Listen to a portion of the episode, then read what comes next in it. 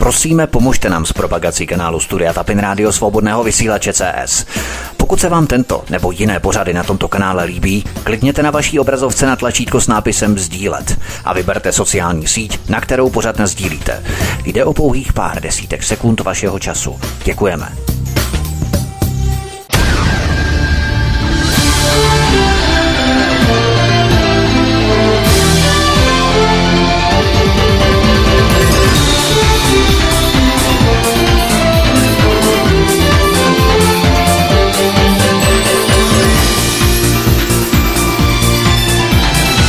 Příjemný, krásný, dobrý večer, dámy a pánové, milí posluchači od mikrofonu svobodného vysílače nebo na kanále Odyssey, případně na našich podcastech vás zdravíme, vítáme vás dnešní večer, od mikrofonu vás zdraví Vítek.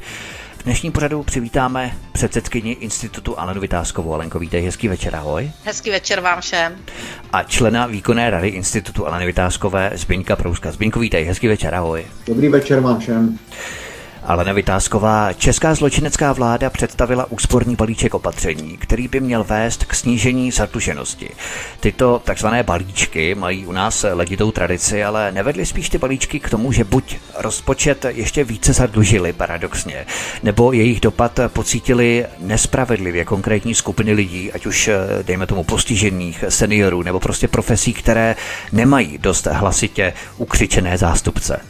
Tak my se můžeme vrátit do spoustu a spoustu let zpět, kdy se to jmenovalo balíček, eh, batoh, názvy to mělo různé, ale vždy to byl, a já jsem to tak hodnotila, eh, neschopnost eh, vlády udržet státní rozpočet pod kontrolou, udržet financování státu a pak docházelo tady k těmto opatřením, které se nazývaly těmito balíčky, batohy, úspornými programy, ale vždy se samozřejmě tahalo nejvíc z kapes daňových poplatníků, z kapes těch, kteří eh, vlastně eh, poctivě pracují a ty výdělky nemají až takové, aby eh, mohli dofinancovávat vlastně tyto díry ve státním rozpočtu.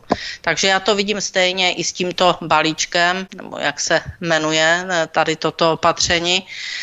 Já to vidím úplně stejně. Vláda prostě nevzvládá financování státu a dokonce premiér Fiala to přiznal v jednom rozhovoru nedávno, hm, před dvěma, třemi dny jsem zaslechla v rádiu, že e, prostě se musí dostat veřejné finance pod kontrolu, že vláda musí dostat veřejné finance pod kontrolu.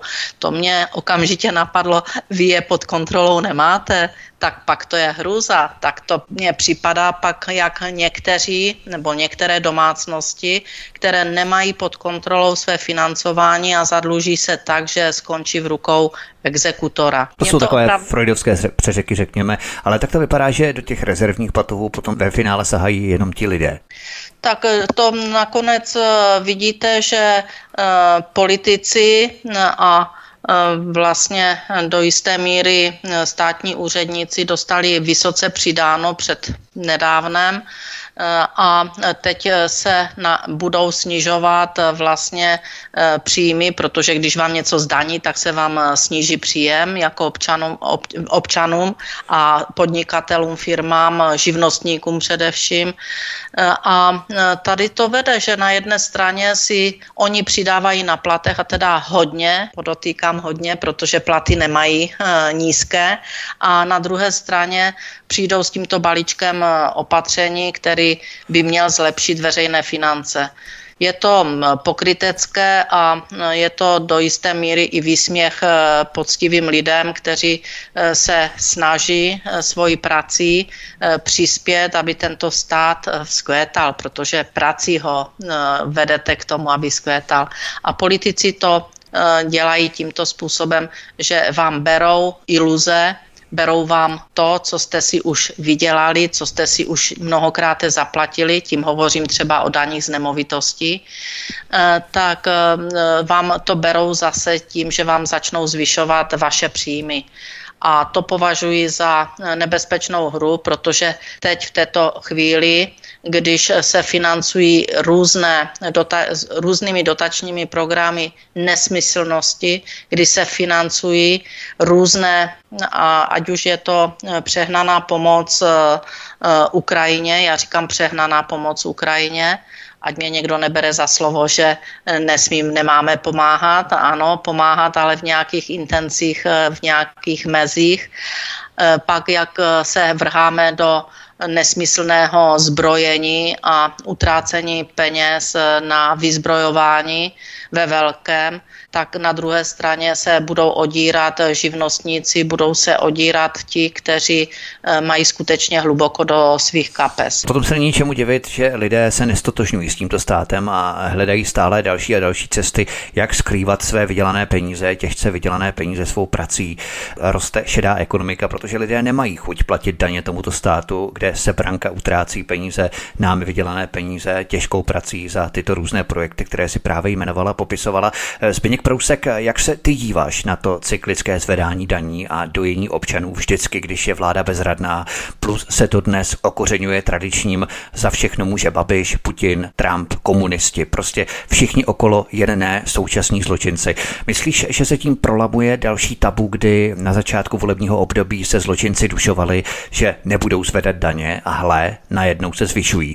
Myslím tím to tabu podrazu na lidech už během jednoho volebního období tak eh, já bych řekl, že já mám takový svůj názor, že vždycky, když byla svým způsobem u moci ODS, tak vždycky s tím souvisely nějaký, jak tady Alenka zmiňovala, nějaký ty balíčky, baťušky a, a různý úsporní opatření a různý, různý, jak by to řekl, taková retorika tady tomu podobná. Já si myslím, že se to pořád opakuje, je to vždycky o tom, jak se už tady oba říkali. Já v tom vidím širou neschopnost vlády opravdu mít pod kontrolou ten státní rozpočet, to je jedna věc.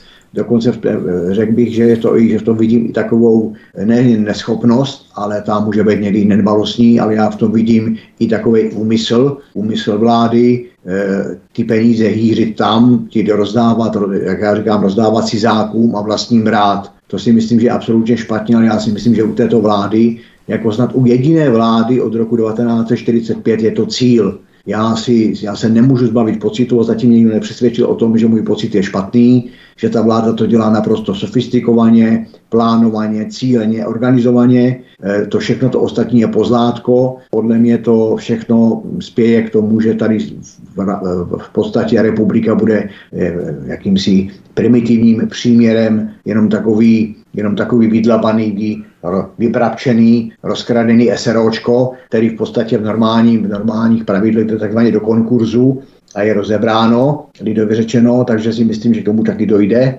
že ta Amerik, Amerika, amerikanizace a ukrajinizace předbíhá dokonce i, i takovou tu evropskou politiku. Já si dokonce myslím, že ta politika Unie už je dneska dávno zaženaná tou amerikanizací. Jinými slovy, že ta Amerika požírá tu Evropu, a nebo že taky dokonce ty, tí vůdci Evropy, eh, eh, nechci teďka vlastí zráním, že to není vlast, ale, ale zrádně tu Evropu celou prodali do tlamy ty Americe. Ale to už jsou takové moje úvahy, eh, takže tím bych tady to vysílací čas rozhodně zdržovat nechtěl, takže vrátím se k tomu k ty otázce. Podle mě to je cíl, je to, je to na bázi, nebojím se říct vlasti zrady, co tady tato vláda předvádí, za další tvrdím, že to je nejhorší vláda od roku 1945, nikoli od Topolánka, která byla taky děsivá, eh, Kalouskovci, Topolánkovci a podobně, ale já tvrdím, že tato vláda je i, co, i nejenom materiálně, ekonomicky, hospodářsky či rozpočtem, ale i ideově je jedna z,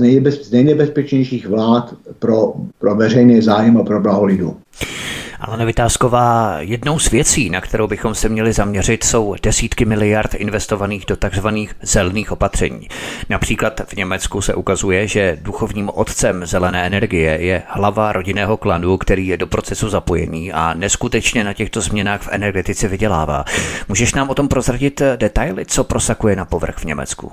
V, Němec, v Německu prosakuje prostřednictvím médií, protože jinak jsem se k tomu pochopitelně nemohla dostat, eh, že eh, skupina eh, má kolem pana Habeka skupina jeho rodinných příslušníků, jeho známých, jeho přátel, nevím, jak všechny nazvat, obsadili ty nejdůležitější pozice ať už ve státní správě nebo v různých organizacích, které se touto problematikou zabývají a dlouhá léta.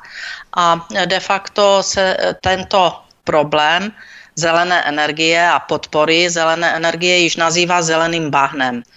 A to je vlastně oblast, kdy začíná být dehonestována eh, zelená energie a celý ten proces eh, její podpory, dokonce v kolebce, to je v kolebce vzniku, což je v Německu, eh, energie vende, tak se musíme zamyslet, že u nás jsme se o tom bavili trošinku dřív, v roce 2011 a, a později pár let, kdy se popsal vlastně tunel do veřejných financí prostřednictvím eh, podpory pro fotovoltaické elektrárny, která byla pak hodnocena, tato podpora, že je nad rámec zákona stanovena a eh, dokonce v Evropě byla hodnocena, že se jedná o překompenzaci eh, těchto eh, peněz, které byly do této oblasti vloženy.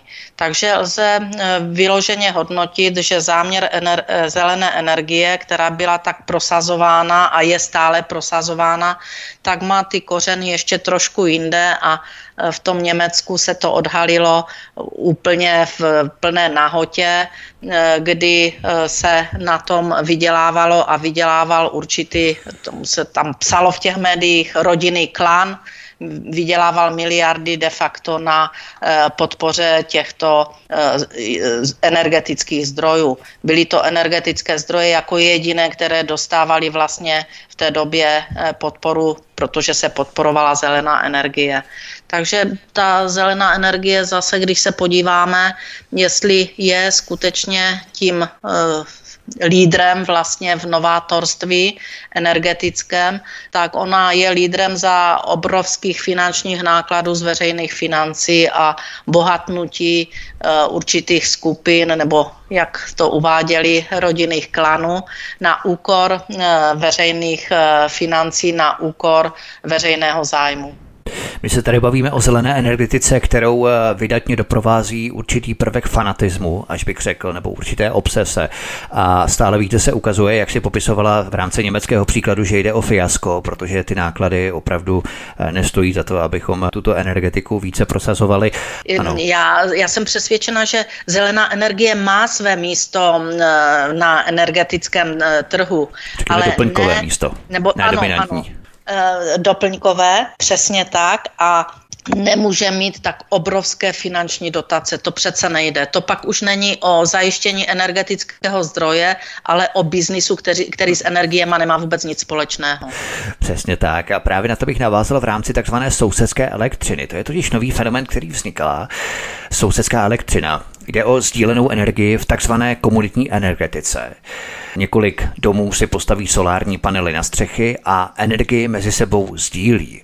Jenomže tyto komunitní systémy ještě pořádně ani nevznikly a česká zločinecká vláda by je už chtěla tak moc ráda zdanit. Odkaz číslo jedna v popise pořadu na Odyssey. Takže sdílená elektřina ztrácí výhody ještě než začala a na sdílení má být uvalená daň. Tomu říkám opravdu podraz jako řemen, že Alenko? Hmm, tak eh, ono by to nebyl první podraz. Tady je Eh, hezké to, že řeknou možná, pokud už ty sdílené elektrárny eh, mnoho občanů si nepostavilo, že to říkají ve fázi, kdy, kdy se do toho ti lidé pouští. Máme tu příklady, kdy se mění zákony a požadavky státu, když už jste do toho investoval. A to je ta horší varianta. Když mě někdo řekne, eh, co říkáš na tepelné čerpadlo, co říkáš na eh, soláry na střeše, ehm, já, já říkám jedinou větu. Ano, je to nějaký zdroj zajištění eh, vlastní energie, ale já ani jedno z toho nemám sama u sebe doma. A když se mě zeptají, proč to nemáš doma, když to je výhodné, dávají se dotace, je to super, dáš jenom 200 nebo 300 tisíc nebo jenom 500 tisíc, pak dostaneš dotaci 300 tisíc. Prostě mě to začínají tak eh, počítat, jako že to jenom hloupý neudělá, eh, tak na to odpovídám, že eh, v době, kdy je absolutně nestabilní investorské prostředí v České republice, související s tím, že se mění průběhu let nebo dokonce měsíců předpisů, e, zákony a požadavky státu, takže prostě do toho nepůjdu, protože nevím, co se stane za rok nebo za dva. Může se stát, že se zvýší jak už si tady sdělil, nějaké daně za to, že je nějaká komunitní, e, e, komunitní energetika, že si to vytvoří e, skupinka občanů, tak budou platit DPH z toho, budou platit nějaké daně ze zisku, protože budou mít z toho nějaký zisk někteří, kteří to budou mezi sebou si přeprodávat. Čili budou dále zdaněni. Ano. Hmm. Pak tu jsou další věci, o kterých se ještě nehovoří, ale které vyplují najednou a budeme se divit, tak jak se divili mnozí podnikatele, ti slušní podnikatele, podotýkám, do mm, fotovoltaických elektráren, kdy se dověděli v závěru roku 2010, kdy měli stavby obrovské rozestavěné, hmm. zauvěrované, že se mění výkupní cena mm, na o víc než 50% a mm, že tím pádem budou velmi těžce splácet své úvěry. Eh, pokud neměli ty peníze v pytlích, ale byla to většina, kteří měli na tyto investice eh, úvěry a museli je pak splácet. A stát změnil tady tuto politiku během hmm. několika týdnů a mnozí to ani nevěděli, že se to připravuje. Hmm. Mnozí to věděli. To byla ta druhá vlna, že ta první vlna to samozřejmě věděla. Ty, ty. Ano, ano. Ta, tak, takže tady k této problematice, že skupina, která si bude vytvářet elektrickou energii, bude ji sdílet, bude, bude nějakým způsobem eh, si vlastně vypomáhat, tak se skutečně dostane tady do těchto daňových e, záležitostí, že budou platit vyšší daně, DPH, Eh, daně ze zisku. No a pak tu přijde možná ještě energetický regulační úřad, který může dát na to nějaké sazby, pokud budou připojeni stále ještě na distribuční síť, tak eh, mohou mít eh, pak různé tarify za to, že tu síť používají a ty tarify mohou být podstatně a podstatně v násobcích vyšší, než je dnes a může jim tady tato elektřina se prodražit tak, že se mohou divit. Tak se divili před x lety, hmm, ale hmm. Na, zapomnělo se na to, znovu opakují přímotopy. Taky se pak divili a nebyli schopni eh, tě, s tímto zdrojem dál no. vytápět své prostory. To je neuvěřitelné. To znamená, že lidé na standardní elektrické síti budou vlastně platit eh, dotace těm solárním nebo dalším zadotovaným třeba tepelným čerpadlům a zase ty sdílené solární panely budou potom platit daně za to, že tu elektřinu sdílí. To znamená, obě strany budou platit daně anebo dotace. Ano, ale berme v úvahu, že se dávají stále dotace, ano, čili oni vlastně pobízí, aby do toho šli a dávají ještě dotace, jo, takže tím chytají ano, ano. Na, na vějičku uh, občany, že ti vidí tak stát to dotuje, tak to myslí dobře, že? A ano. tak musíme začít zvažovat, proč to stát dotuje. Protože nicméně, má rád lidi? Ano, nicméně, když půjdeme ještě dál, cena takového domu tím samozřejmě stoupne Zbyněk Prousek. Solární panely na střeše, dále nutnost zateplení domu, výměna oken na domu, logicky se zvedne cenový odhad toho baráku a procenta na dani budou také vyšší. Zbyňku, o to možná i jde, že? No já takhle, já to řeknu po stránce odborný, tady máme Alenku, takže já se nebudu pouštět do něčeho, čemu nerozumím, protože nema, navíc jsem zastáncem zastáncem takových těch, bych to řekl, komentářů, kdy všichni rozumějí všemu, tak já se tomu snažím Eh, snažím eh, rozumně vyhnout, ale pochopitelně občanský nebo jako člověk vnímám, vnímám, co se kolem mě děje, to, to prostě nejde nevnímat. Eh, já si myslím, že zaprvé bych se jenom, jenom okrajově vrátil opravdu několika slovy k tomu, co tady Alenka perfektně vysvětlovala. Já jsem si řekl tomu hned v rámci toho udělal poznámku na papír, že tím vším, nebo tím vším jakoby je propletený pojem, který se jmenuje nejistota. V tý, za současný, nebo v důsledku současné vládní politiky my jako lidé tvrdím, že máme nejistotu absolutně ve všem.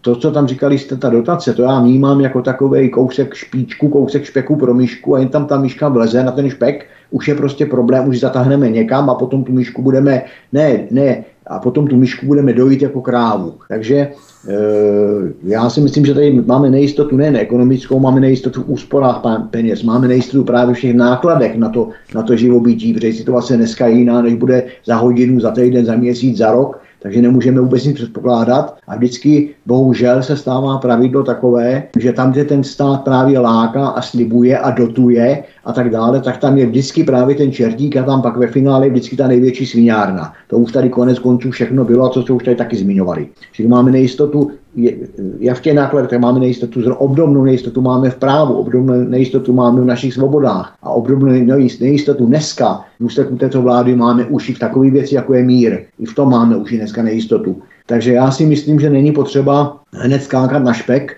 eh, právě takový ty propagandě, takový ty ekonomické propagandě, ať je to o tepelných čerpadlech a elektrárnách a fotovoltaikách a podobně, prostě mít zdravý, zdravý, snažit se používat do poslední chvíle zdravý rozum, protože já tyto vládě nevěřím. Tato vláda, když řekne dobrý den, tak je venku tma. To je můj závěr, moje tečka. Anna Vytázková dokonce se už začíná ukazovat nesmyslnost tepelných čerpadel, přesně o tom si hovořila. Příklad. Manželé z Moravy bydlí ve starším třígeneračním domě a předloni se rozhodli přejít na vytápění pomocí tepelného čerpadla. Zateplili si komplet dům a mysleli si, že díky tepelnému čerpadlu budou mít méně starostí s přikládáním do kamen nebo do kotle, plus e, samozřejmě ušetří nějakou tu korunu za energie. Celková investice, včetně napojení na otopný systém, vyšla na 250 tisíc korun. Jenomže došlo k masivnímu zdržení elektřiny a tak obrovské částky si prostě nemohli dovolit a tak se nakonec vrátili ke dřevu zpátky. Odkaz číslo 2 v popise pořadu na Odyssey.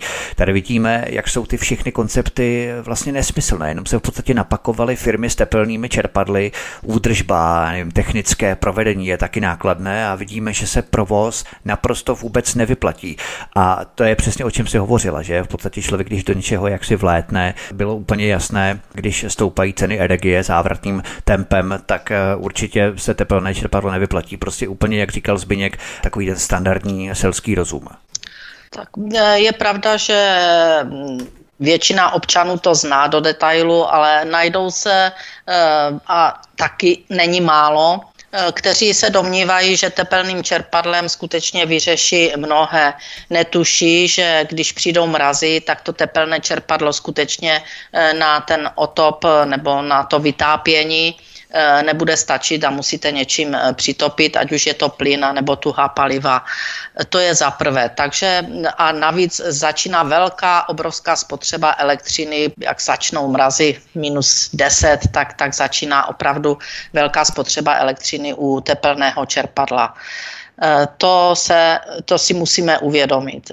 Dále je třeba si uvědomit, že dneska se na tepelná čerpadla čeká prostě jsou pořádníky a e, je jich takový nedostatek, že se čeká i několik měsíců a to z jednoho prostého důvodu, protože základ pro ty kvalitní tepelná čerpadla se vyrábí v německé firmě a v Americe takže je nedostatek těchto um, tepelných čerpadel.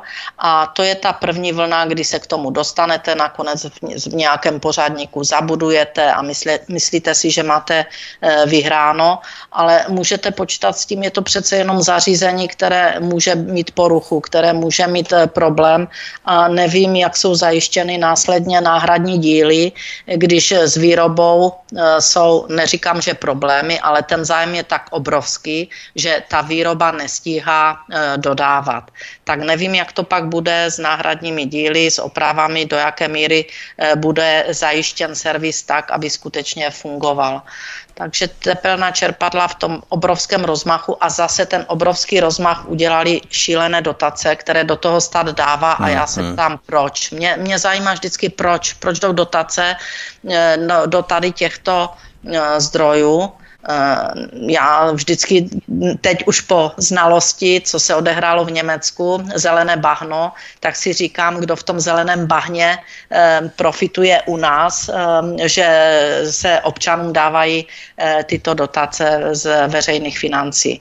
Ty hovoříš dochází... o obrovském rozmachu, já tě omlouvám se, že se předušu, ty ano. hovoříš o obrovském rozmachu těch solárních, pardon, ne solárních, ale tepelných čerpadel. To musí ale obrovským způsobem zatěžovat tu elektrickou síť. Není daleko doba, kdy právě bude předimenzovat organizovaná a nastanou blackouty, ať lokálního charakteru, anebo třeba i nějakého širšího, ne? Tak eh, samozřejmě, že, že pokud nastane, mm, já nevím, eh, já nechci říct tuhá zima, ale zima, kdy bude minus 10 stupňů, dejme tomu dva měsíce, a ti lidé budou závislí pouze na tepelném čerpadle a nebudou mít jiný zdroj, tak nevím, jak to zvládnou. To si nedokážu vůbec představit a nevím, jak to zvládne síť, pokud je eh, těch tepelných čerpadel v těch uzlech podstatně víc, než eh, ta síť pak nebo ty trafačky dovolí v době, kdy by měly tyto zdroje jet na plný výkon. No, to, že bude s tím, že lidé zapnou všichni v jednom čase kolektivně, že a všichni čerpadla pojedou na plný plyn, nebo na plnou Ale, elektřinu tedy.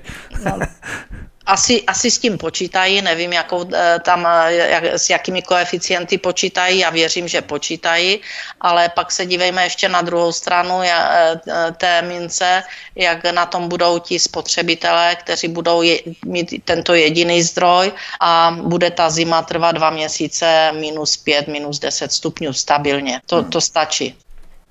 Předsedkyně institutu Anna Vytázková a člen výkonné rady institutu Anna Vytázkové Zbyněk Prousek jsou hosty u nás na svobodném vysílači. My si zahrajeme písničku a potom budeme pokračovat dál od mikrofonová zdraví Vítek na kanále Odyssey anebo na našich podcastech. Hezký večer. Tak to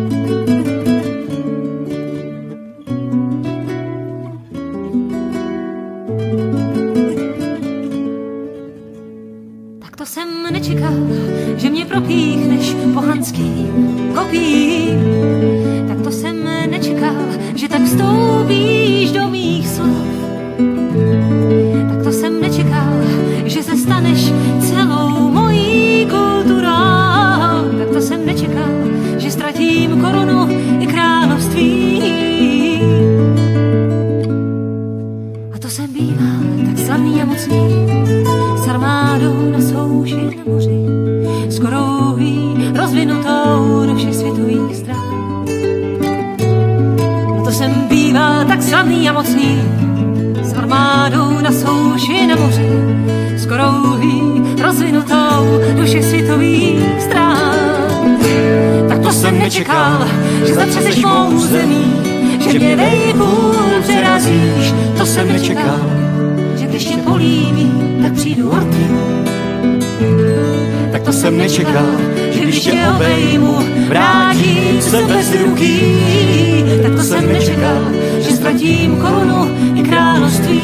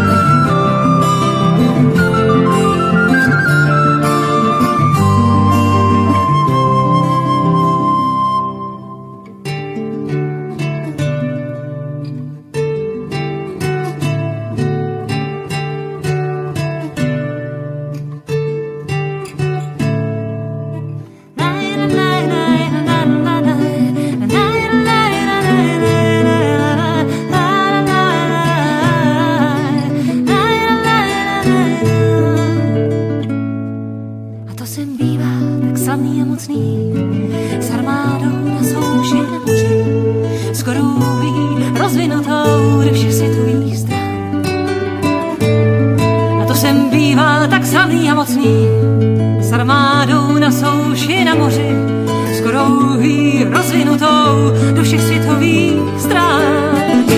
Tak to jsem nečekal, že zase seš mou zemí, že mě nejbůl přerazíš, to jsem nečekal, že když tě políbí, tak přijdu horty Tak to jsem nečekal, že když tě obejmu, vrátím se bez ruky.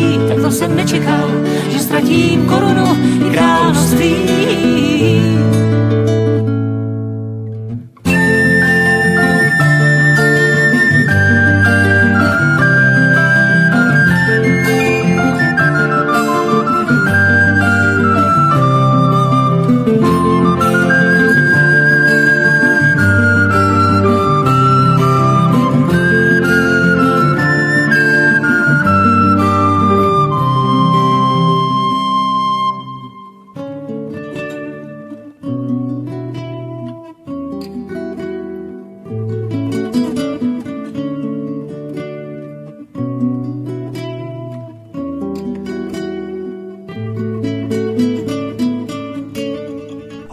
Svobodného vysílače nebo na kanále Odyssey, případně na našich podcastech vás zdraví Vítek. Spolu s námi je našimi hosty předsedkyně Institutu Alena Vytázková a člen výkonné rady Institutu Alena Vytázkové Zbyněk Prousek.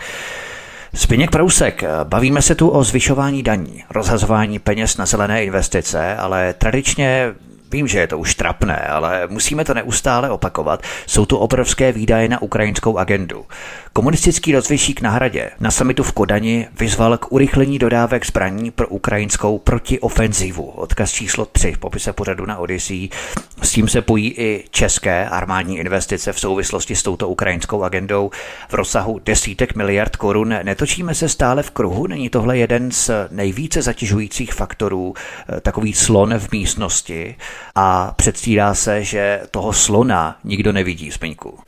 No, Vítku, já si myslím, že si otevřel téma, který je, jak by to řekl, který zvyšují krevní tlak každému člověku, který má v hlavě mozek a aspoň se ho snaží používat.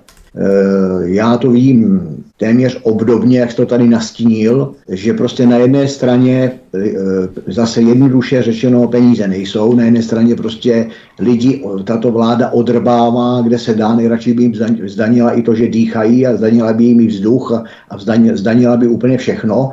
Eh, léky by pomalu dávala na příděl po tabletkách a tak dále a tak dále. Eh, pochopitelně pod, pod, pod, pod eh, v doprovodu propagandy, jak za komunistů nebyly banány, my dneska nemáme ani tabletky penicilinu, ale nebudu, nebudu odpočovat. Takže eh, na jedné straně prachy prostě nejsou, jinými slovy jsou, ale spou se do Ukrajiny a nejsou pro vlastní lidi, to si myslím, že je velmi smutný a možná, že to je víc než smutný, já, já říkám znova, opakuju se, že je to, já v to vidím, já to vidím jako, jako vlastní zrádný prvek, nebo cíleně vlastní zrádný prvek, já v tom dokonce vidím jakési kolaborantství eh, na vysoké politické úrovni, a protože jestliže nemám peníze pro vlastní národ a mám peníze pro Ukrajinu, a jak říká, jak zmiňovala Alenka, na nad eh, víc než eh, potřebnou pomoc, protože zbrojení není rozhodně žádná potřebná pomoc. Já si myslím, že rachocení zbraní a lidská krev není žádná pomoc. Eh, takže to si myslím, že jsme úplně někde, někde mimo mísu, nebo je pan generál Bejvalej, pan generál mimo mísu. A když si tady ten úvod řekl komunistický rozvědčík z Pražského hradu, já se v tom taky trošičku ztrácím, protože já nevím, jestli tam je komunistický rozvědčík, nebo je tam lokaj Pentagonu, nebo je tam v podstatě něco jako jukebox, protože si si pamatujeme všichni jukebox, do toho jste hodili nějaký, nějakou, nějakou minci, nějaký peníz a ono to hrálo přesně, co jste chtěli. Takže mě tady ten jukebox si vybavuji, vždycky vidím, vidím pana generála v záloze a jeho narcistické, narcistické pózy, tak si vždycky vzpomínám na ten, na ten naleštěný hospodský jukebox, který, který, za, který tomu, kdo narval prachy, zahrál úplně všecko. Takže já nevím, jestli bezpáteřní narcis alias Jubox, lokální Pentagon či komunistický rozvědčík, já se v tom prostě ztrácím. Řekl bych to stručně, spíš taková korouhvička, protože si pamatuje takové ty, vesni, takový ty vesnické domečky, tak tam bývaly takový toto kohoutka, tu korouhvičku na tom štítu a vždycky kam fouk, kam fouk, ale vítr. Tam ten kohoutek otočil čumáček a nastavil, ocá, nastavil ocásek, tak já si myslím, že to taky tak je, že dosazený prezident se chová tak nějak podobně jako ta korouhvička. Eh, mě tam zarazilo ten, ten summit, jak tady říkáš, v ten, ta, ta Kodaň, kde tam eh, prezident České republiky, i když můj prezident tu není, ale je to prezident České republiky, musíme to v podstatě respektovat, vyzval k urychlení dodávek zbraní pro ukrajinskou protiofenzívu. Já si myslím, že jemu nejde vůbec o žádnou ukrajinskou protiofenzívu v samotné podstatě jeho bezpáteřnosti, ale jemu, jemu jde o útok na Rusko. To si myslím já, jo, že začínáme už se v té propagandě motat kolem těch pojmů, že už ta ob, ta, ta snaha o pomoc obraně Ukrajiny se nám e, mění v přípravě na útok na Rusko. E, dokonce víme, že se připravuje e, velké, velké cvičení NATO, který má být mezi 13. a 23. a 23.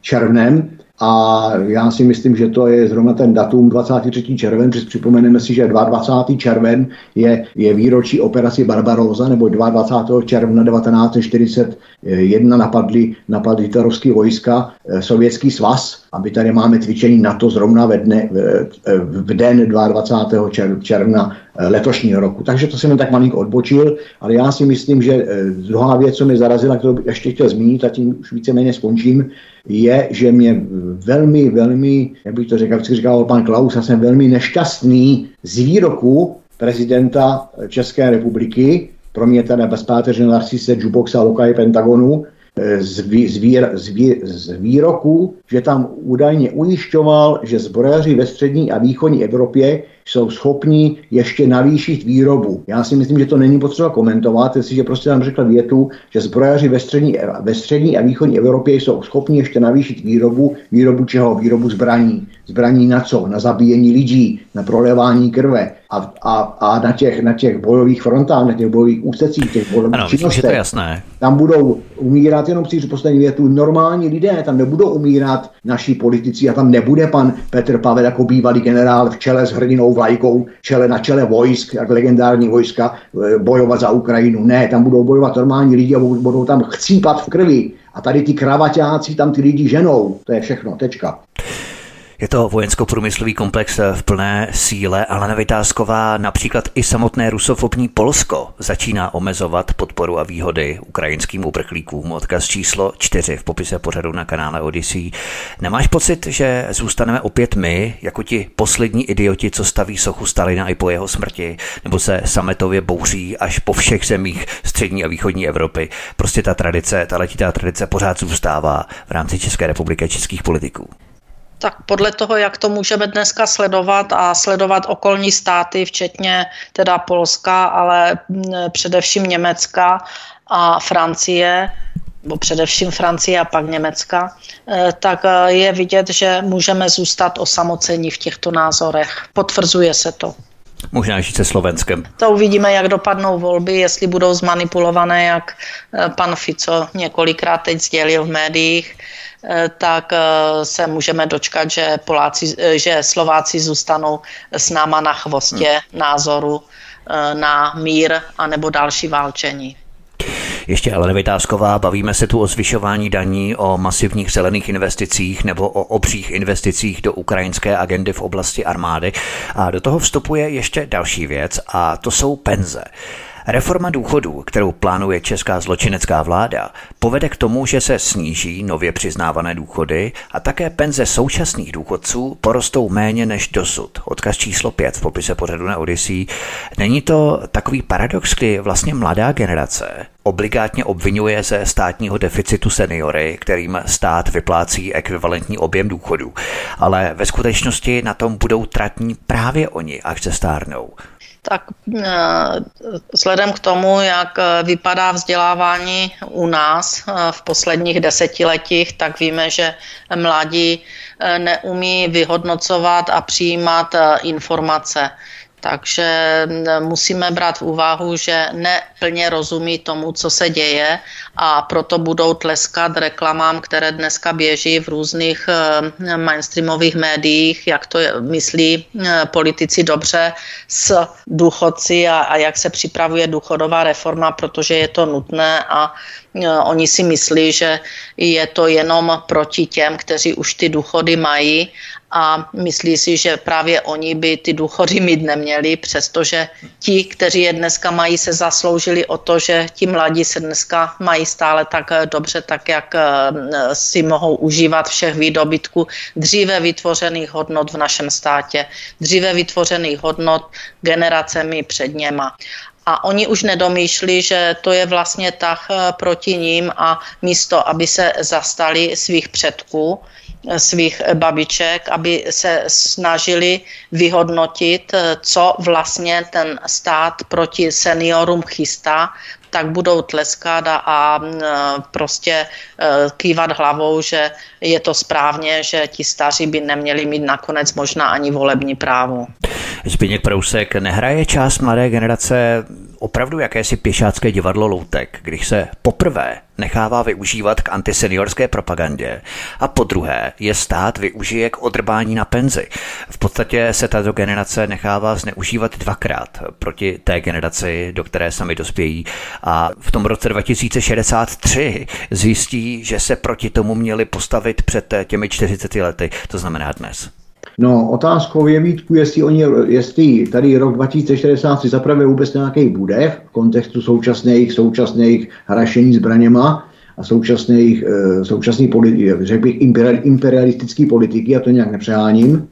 E, to je jedna věc, taková objektivní. A subjektivně otázkou je, jestli v roce 2063 oni to vůbec ještě budou umět vyhodnotit. Jestli ty mozky jejich budou fungovat tak, že to už jenom nebude nějaký vedlejší produkt umělé, umělé inteligence, jestli už ten jejich mozeček vůbec nebude, nebude jak by to řekl, ovládaný mobilem, jestli mobil nebude řídit je, ale oni, oni ten svůj mozek, to je všechno, všechno otázkou, ale myslím, že otázkou a podle různých vědeckých kapacit otázkou eh, čím dál více aktuální, čili to není, není problém můj, ale problém, který opravdu tady asi bude. To je jedna věc. Další věc je si myslím, že už dneska je ta mladá generace eh, takovou, bych řekl, vrcholem té konzumní společnosti, a to, co tady Alenka velmi perfektně vysvětlila, já si myslím, že není potřeba opakovat, oni opravdu skáčou na let, ty současné vládní retorice, vládní politice, vládní propagandě tím, že, eh, eh, že se mluví o důchodech, čili se mluví o, v podstatě de facto o seniorech, a to oni vnímají právě ty 80, 70 letý a 60 letý seniory a tváří se ve své naivitě a bohužel i hlouposti, že jich se to netýká, ale jak tady zase ty správně říkal právě, že jich se to týká. Když se mluví dneska o seniorech, tak se mluví právě o těch, o těch současných třicátnících. A právě těm současným třicátníkům podle ty vládní politiky, podle ty vládní vládní sviňárny se vyšplhá důchod na nějaké 68, možná 67 nebo 68 let věku. Takže ti třicátníci, kteří dneska z toho mají srandičky, velmi v úvozovkách řečeno, tak ti přesně půjdou do důchodu, jestli vůbec se toho dožijí, ne, nejdříve v 67 nebo 68 letech a oni se tomu smějí, no tak ať se teda zasmějí, protože současní 60, 70, 80 už se těch hrůz dožijí co nejméně, ale oni se těch hrůz dožijí v plným, jak se to říká, plnými doušky. Takže to je další. A to postupné zvyšování věku odchodu do starobní penze, to oni nechápou podle mě vůbec. Ale já si myslím, že to není, že to nemůžeme vytrhávat z kontextu, že oni to dění společenský a politický vůbec v té společnosti e, neumějí chápat už delší dobu a proto si ta vláda dovoluje to, co si dovoluje. Ale Vytázková neustále se hovoří o optimalizaci penzí a druhém soukromém pilíři spoření na důchod. Desítky procent českých domácností ale takzvaně jedou na doraz už teď. Nemají si z čeho spořit na část soukromého důchodu. A i kdyby si spořit mohli, tak by jim potom už nic nezbylo a stali by se v podstatě strojem na prachy celý život makat od rána do večera, jenom aby lidé poplatili základní složenky a ten zbyteček vrazili do nějakého toho soukromého fondu. Neměli bychom se vůbec zamyslet nad kvalitou lidského života, pro co a pro koho má člověk vlastně žít dnes? Tak to už je filozofická otázka. Taková trošku metafyzická záležitost. Ano, no. ano, ano. Ale mm, já bych to ještě trošku přece jenom eh, se vrátila když máme, mají spořit do těch privátních fondů. Já bych byla zvědavá, jestli ty privátní fondy pak budou schopny za 20, 30 let eh, nebo 40 let, když začne člověk spořit, dejme tomu od těch 20, 25, Eh, jestli budou schopni vůbec, jestli budou existovat, jestli eh, kdo je rozkrade, kde zmizí ty privátní fondy na někde Kajmane. Já, já prostě nevěřím. Já jsem se dostala do uh, situace, mám celou řadu zkušeností. Se Zbínkem máme obrovské zkušenosti z institutu, kdy nám lidé sdělovali své příběhy. Takže eh, to není jenom osobní nějaký eh, jeden eh, případ, kdy se může jednat o selhání jedince, ale znáte i z veřejnosti, že tomu systému se prostě nedá věřit. On se nakonec ten fond rozkrade a ten ubožák nedostane vůbec nic. Může akorát sprásknout ruce v klín a v 65 si říct, tak to jsem šetřil hmm. úplně blbě. Takže to je k tomu, k té mm, záležitosti těch fondů a šetření na důchod. No a k té druhé, jestli ten život bychom neměli vnímat trošku jinak, Ono je to strašně složité, protože těch 8 miliard lidí, každý je jedinečný, každý má ten svůj život, ten svůj jedinečný život, včetně otisku. A zkusme to zredukovat na těch 10 milionů českých občanů přece. Zkus, no, zkus, zkusme, zkusme to na, na, na to málo. No.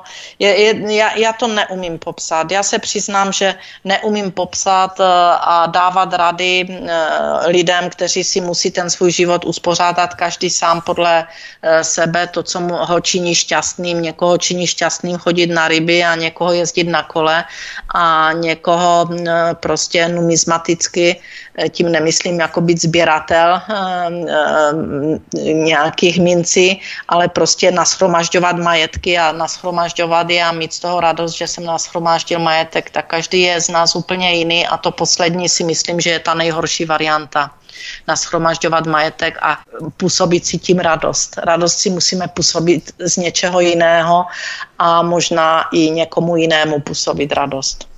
Zbigněk Prousek, není to paradox, když se tady tak o tom bavíme, o těch metafyzických záležitostech, filozofických záležitostech, trošku o tom, pro co a pro koho je třeba žít.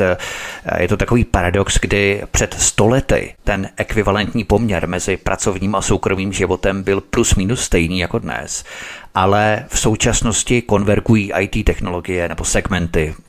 V současnosti konvergují IT technologie nebo segmenty, zmáhá se umělá inteligence, roste podíl robotizace, automatizace, ale lidé jakoby té práce měli pořád víc a víc. Není to takový paradox? Je to, je to paradox, který, který je to paradox, a s tím souhlasím, naprosto s tím souhlasím, dokonce mi to se mi vybavuje takový velmi primitivní příměr, ale myslím si, že to naši posluchači velmi perfektně z toho primitivního příběhu navnímají. Když byl papír, popírák a psací stroj, tak bylo daleko méně úřadování a daleko méně papíru, lidově řečeno, a běhání kolem toho, než když jsou dneska počítače, tiskárny a multitiskárny a nevím co všechno, tak si myslím, že to je přesně ten příměr, protože ještě dokud byl ten psací stroj, ty papíry a ty kopíráky, tak i ten písař nebo ta písařka museli ten úředník přemýšlet, že to maximálně bude čitelný na nějaké čtvrtý kopí a to už hodně špatně a prostě přece jenom se to bude muset napsat a tak dále a tak dále. Dneska se nad tím nepřemýšlí a chrlí to, ale to je velmi primitivní, ono to má daleko větší, větší rozsah, myšlenkový rozsah, než teďka tady zmiňuju. Takže to si myslím, že tady z toho světa za další, za další tak jako zase ten malý primitivní příměr byl, dřív byly továrny, které už dneska ani mladá generace pomalu nezná. A továrny zahoukaly ve 14 hodin zahoukala sirena, lidi šli domů a věnovali se svýmu soukromému životu, výchově eh, odpočinku, výchově dětí a tak dále, tak dále, čili rodič měl na výchovu dětí do, řeknu, od 14 hodin do 20 hodin a tak dále, tak dále, čili ty lidi žili pro sebe, žili nějakým hodnotným společenským, veřejným, kulturním, soukromým životem. Dneska ty lidi jsou v podstatě roboti, od nevidím do nevidím jsou v jakémsi zaměstnání, přijdou domů, stínou si dát možná sotva sprchu s drahou vodou, e, přespí v drahém bytě a ráno vyráží z doma na ten kolotoč, takže dostáváme, dneska se ty lidi e, většinově se dostali tam, co si všichni umíme asi ještě vybavit, takového toho křečka v tom teráriu, jak běhá v tom kolečku, pořád běhá dokola a vlastně e, v podstatě to ve finále to nikam nevede. Takhle to je v tom malinkým a takhle to je i v tom velikým. Myslím si, že ta taková ta eh, globalizační politika vede, vede právě nebo směřuje, takhle spíš směřuje k tomu, aby ty lidi byli jen takovým nástrojem těch několika globalistů a v podstatě, jako jsem říkal v tom malým, eh, ze šichty, eh, z, z firmy nebo z práce, vyspat se, do práce vyspat se, tak v tom velkým je to makat, makat, makat a pak přímo do rakve. Čili žádný důchod, žádná sociální politika, prostě dokud můžeš dělat, tak dělej a pak jdi přímo do rakve.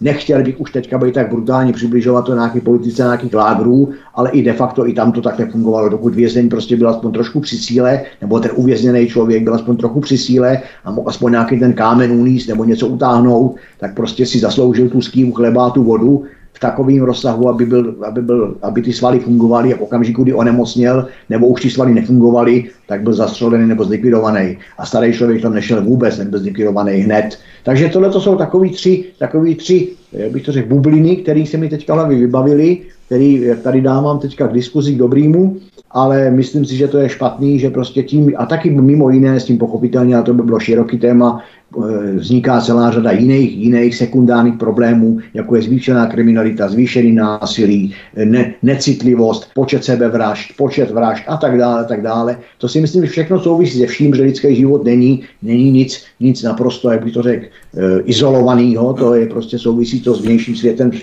s prostředím. Takže si myslím, že eh, opravdu jako lidstvo ano, dobře. špatnou cestou, ale to bohužel my tři v tom našem virtuálním studiu tady nevyřešíme. Je to jakási latentní, volně se vznášející agrese ve společnosti. Ještě Zbigněk Prousek, eh, stát uvažuje o zmrazení platů ústavních činitelů, soudců a státních zástupců v příštím roce. Odkaz číslo 6 popise pořadu na Odyssey. Ve srovnání se stovkami miliard se to sice může zdát jako kozmetické řešení, ale myslíš, že to představuje určité gesto v rámci justice, Zbinku?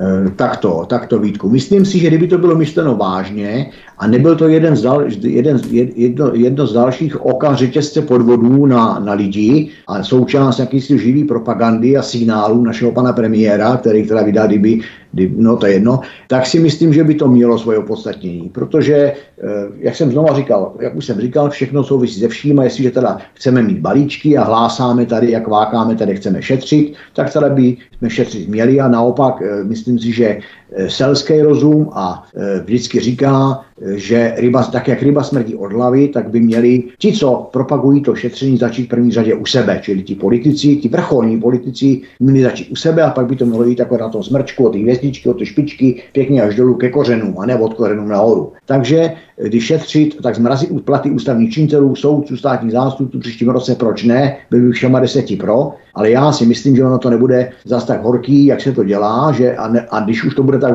když už to vůbec bude aspoň trošku teploučký, tak se budeme bavit o pár korunách, když to dole u těch kořenů, tomu pracujícímu lidu, tam se budeme bavit o několika tisících za rok. Ale nicméně, pokud to tak je, já tomu dávám zelenou, Líbí se mi dokonce, líbí se mi dokonce prohlášení, nevím, zase, zase můžeme polemizovat eh, o hloubce toho prohlášení, o, o, o poctivosti toho prohlášení a tím myslím prohlášení ministra spravedlnosti pana, pana Blaška, který eh, prohlásil, mediálně prohlásil, že v tomto, v tomto ohledu nebo v této zóně zbrazení platů by nechtěl žádný privilegia pro soudce a pro státní zástupce, kež by mu, kež by mu to vydrželo. Eh, určitě mu dávám objektivně zapravdu v takové spíš statistickém vyjádření, kdy on říká, že státní zástupců je 1300 a soudců je 3000, jo, takže to jsou čísla, které vlastně já vidím víceméně poprvé, když jsem se tím ani nějak nezabýval do hloubky, tak jsem rád, že jsem navnímal z jeho zprávy, že státní zástupců máme 1300 v této republice. Dobrá, máme ještě mnoho témat, zkusme to zkrátit. uh, jenom minutku, Vítku. A soudců 3000, ale chci tím říct tolik, že mi zaujalo, že jestli on teda tvrdí, že 4300 talárníků má větší platy a odměny než, eh, než uh, všichni ostatní politici dohromady, tak to už je pro mě, jak by řekl pan Fiala, signál, že v tomto státě je něco zhnilého. Takže já si myslím, že, že už se nemusí čekat žádný balíčky, že už by tady se do toho mělo ťápnout a ty platy tady těm talárníkům velmi rychle srovnat. Protože jestliže říkáme e, veřejnosti, aby se uskromnila, no tak pochopitelně musíme začít u politiků, soudců a státních zástupců a to se nebavím, nebavím a nebudu, ani nemám na to časový prostor, jak jsme teďka napomínal, se bavit o tom, jaké je kvalita jejich práce. Ale když teda šetřit, tak rozhodně soudců, státních zástupců já podporuji všema deseti prstama. Ale nevytázková vláda už začíná sahat i na platy v justici. Myslíš, že by to třeba mohlo jak si očpuntovat tu zátku, kde justice by už nemusela tak servilně krýt vládní přešlapy, jednoduše, že by už justice nebyla tak vstřícná a benevolentní k vládě. Mám na mysli samozřejmě politické kauzy. Tak já myslím, že to, co se teď začalo prezentovat, eh, snížení nebo eh, nesnížení, ale zmrazení platu eh, soudců a státních zástupců, že je to jenom takový pro lidi prostě balónek, který v životě nemůže být vypuštěn z jednoho prostého důvodu, protože je to nezákonné. Tyto, tyto zaměstnanci státu, protože jsou to státní eh, zaměstnanci, eh, tak mají platy eh, stanoveny zákonem a odvíjí se od průměrné mzdy.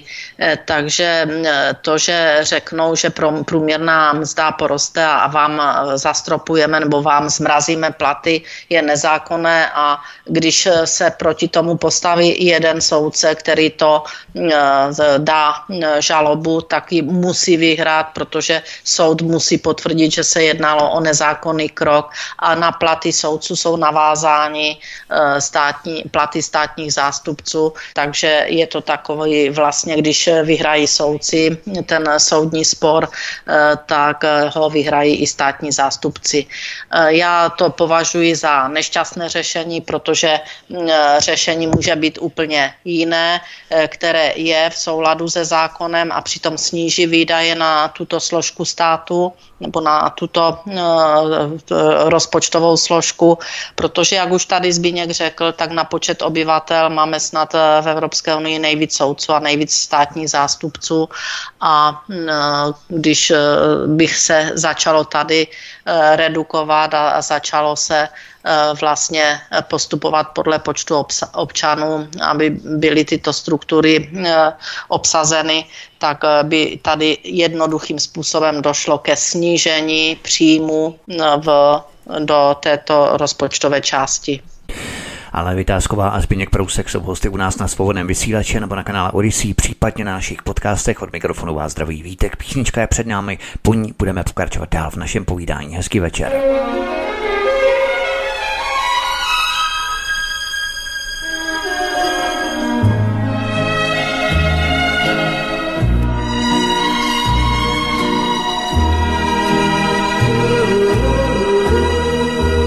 Welcome to my world. Won't you come on in? Miracles, I guess, still happen now and then. Step into my heart your cares behind. Welcome to my world, built with you in mind. Knock and the door will open. Seek and you will find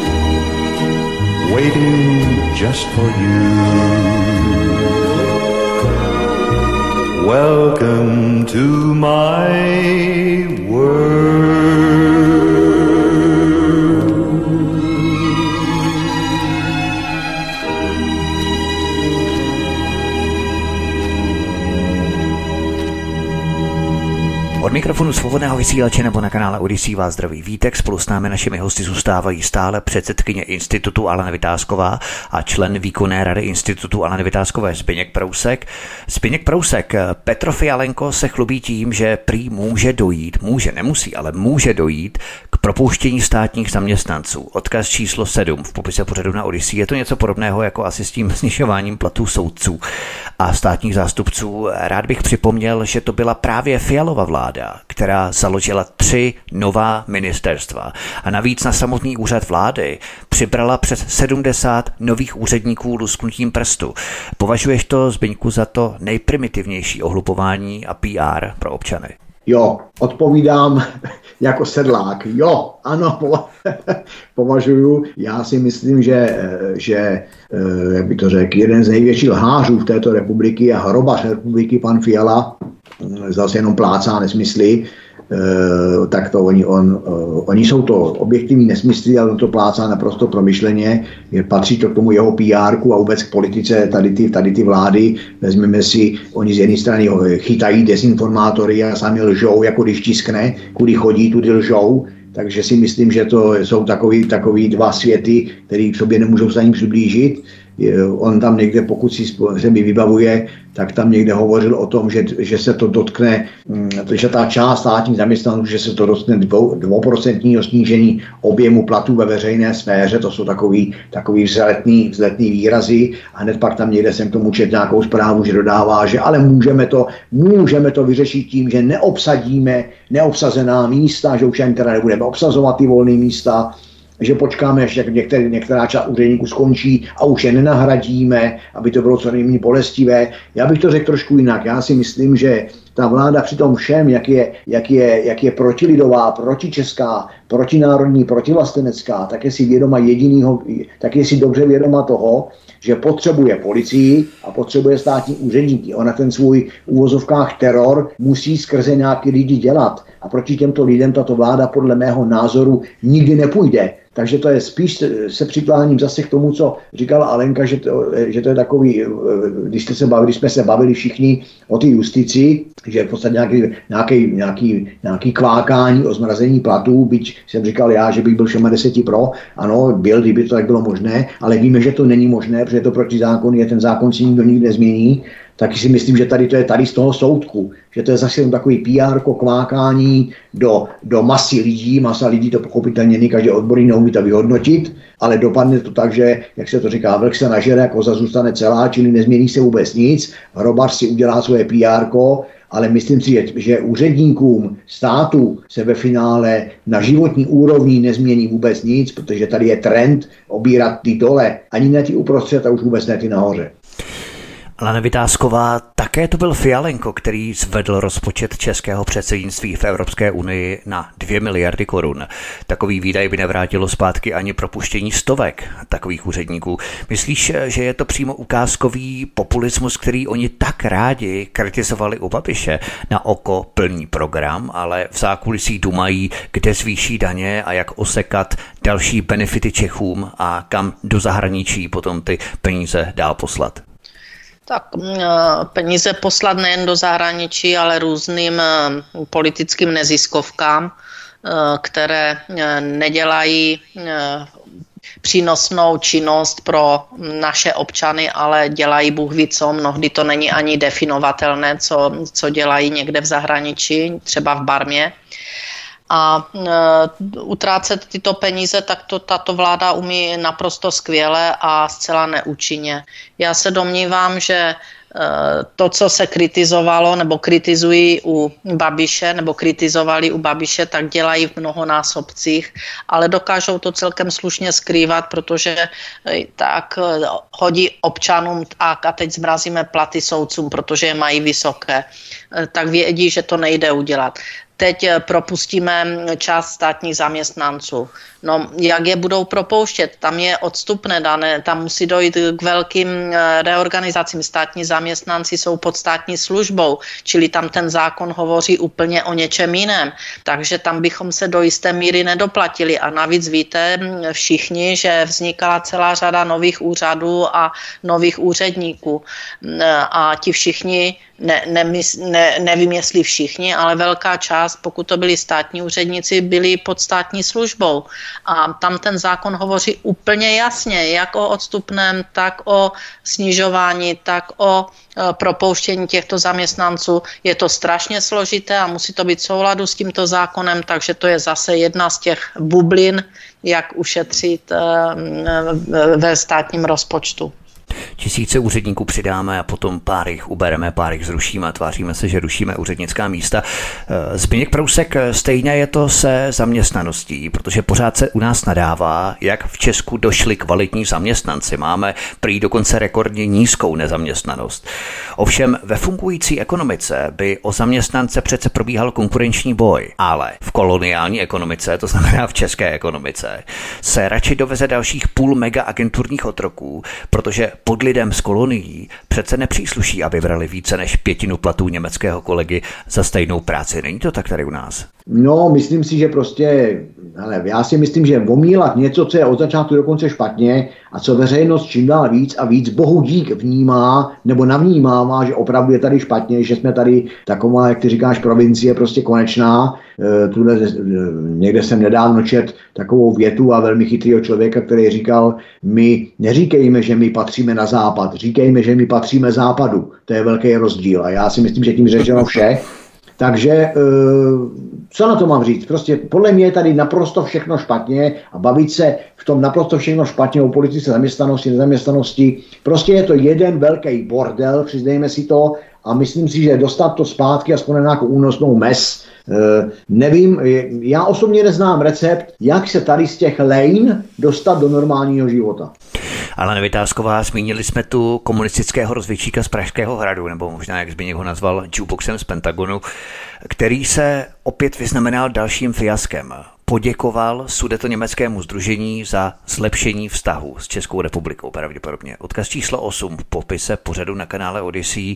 Máš pocit, že tohle patří do standardní eh, výbavy nebo arzenálu diplomacie prezidenta České republiky?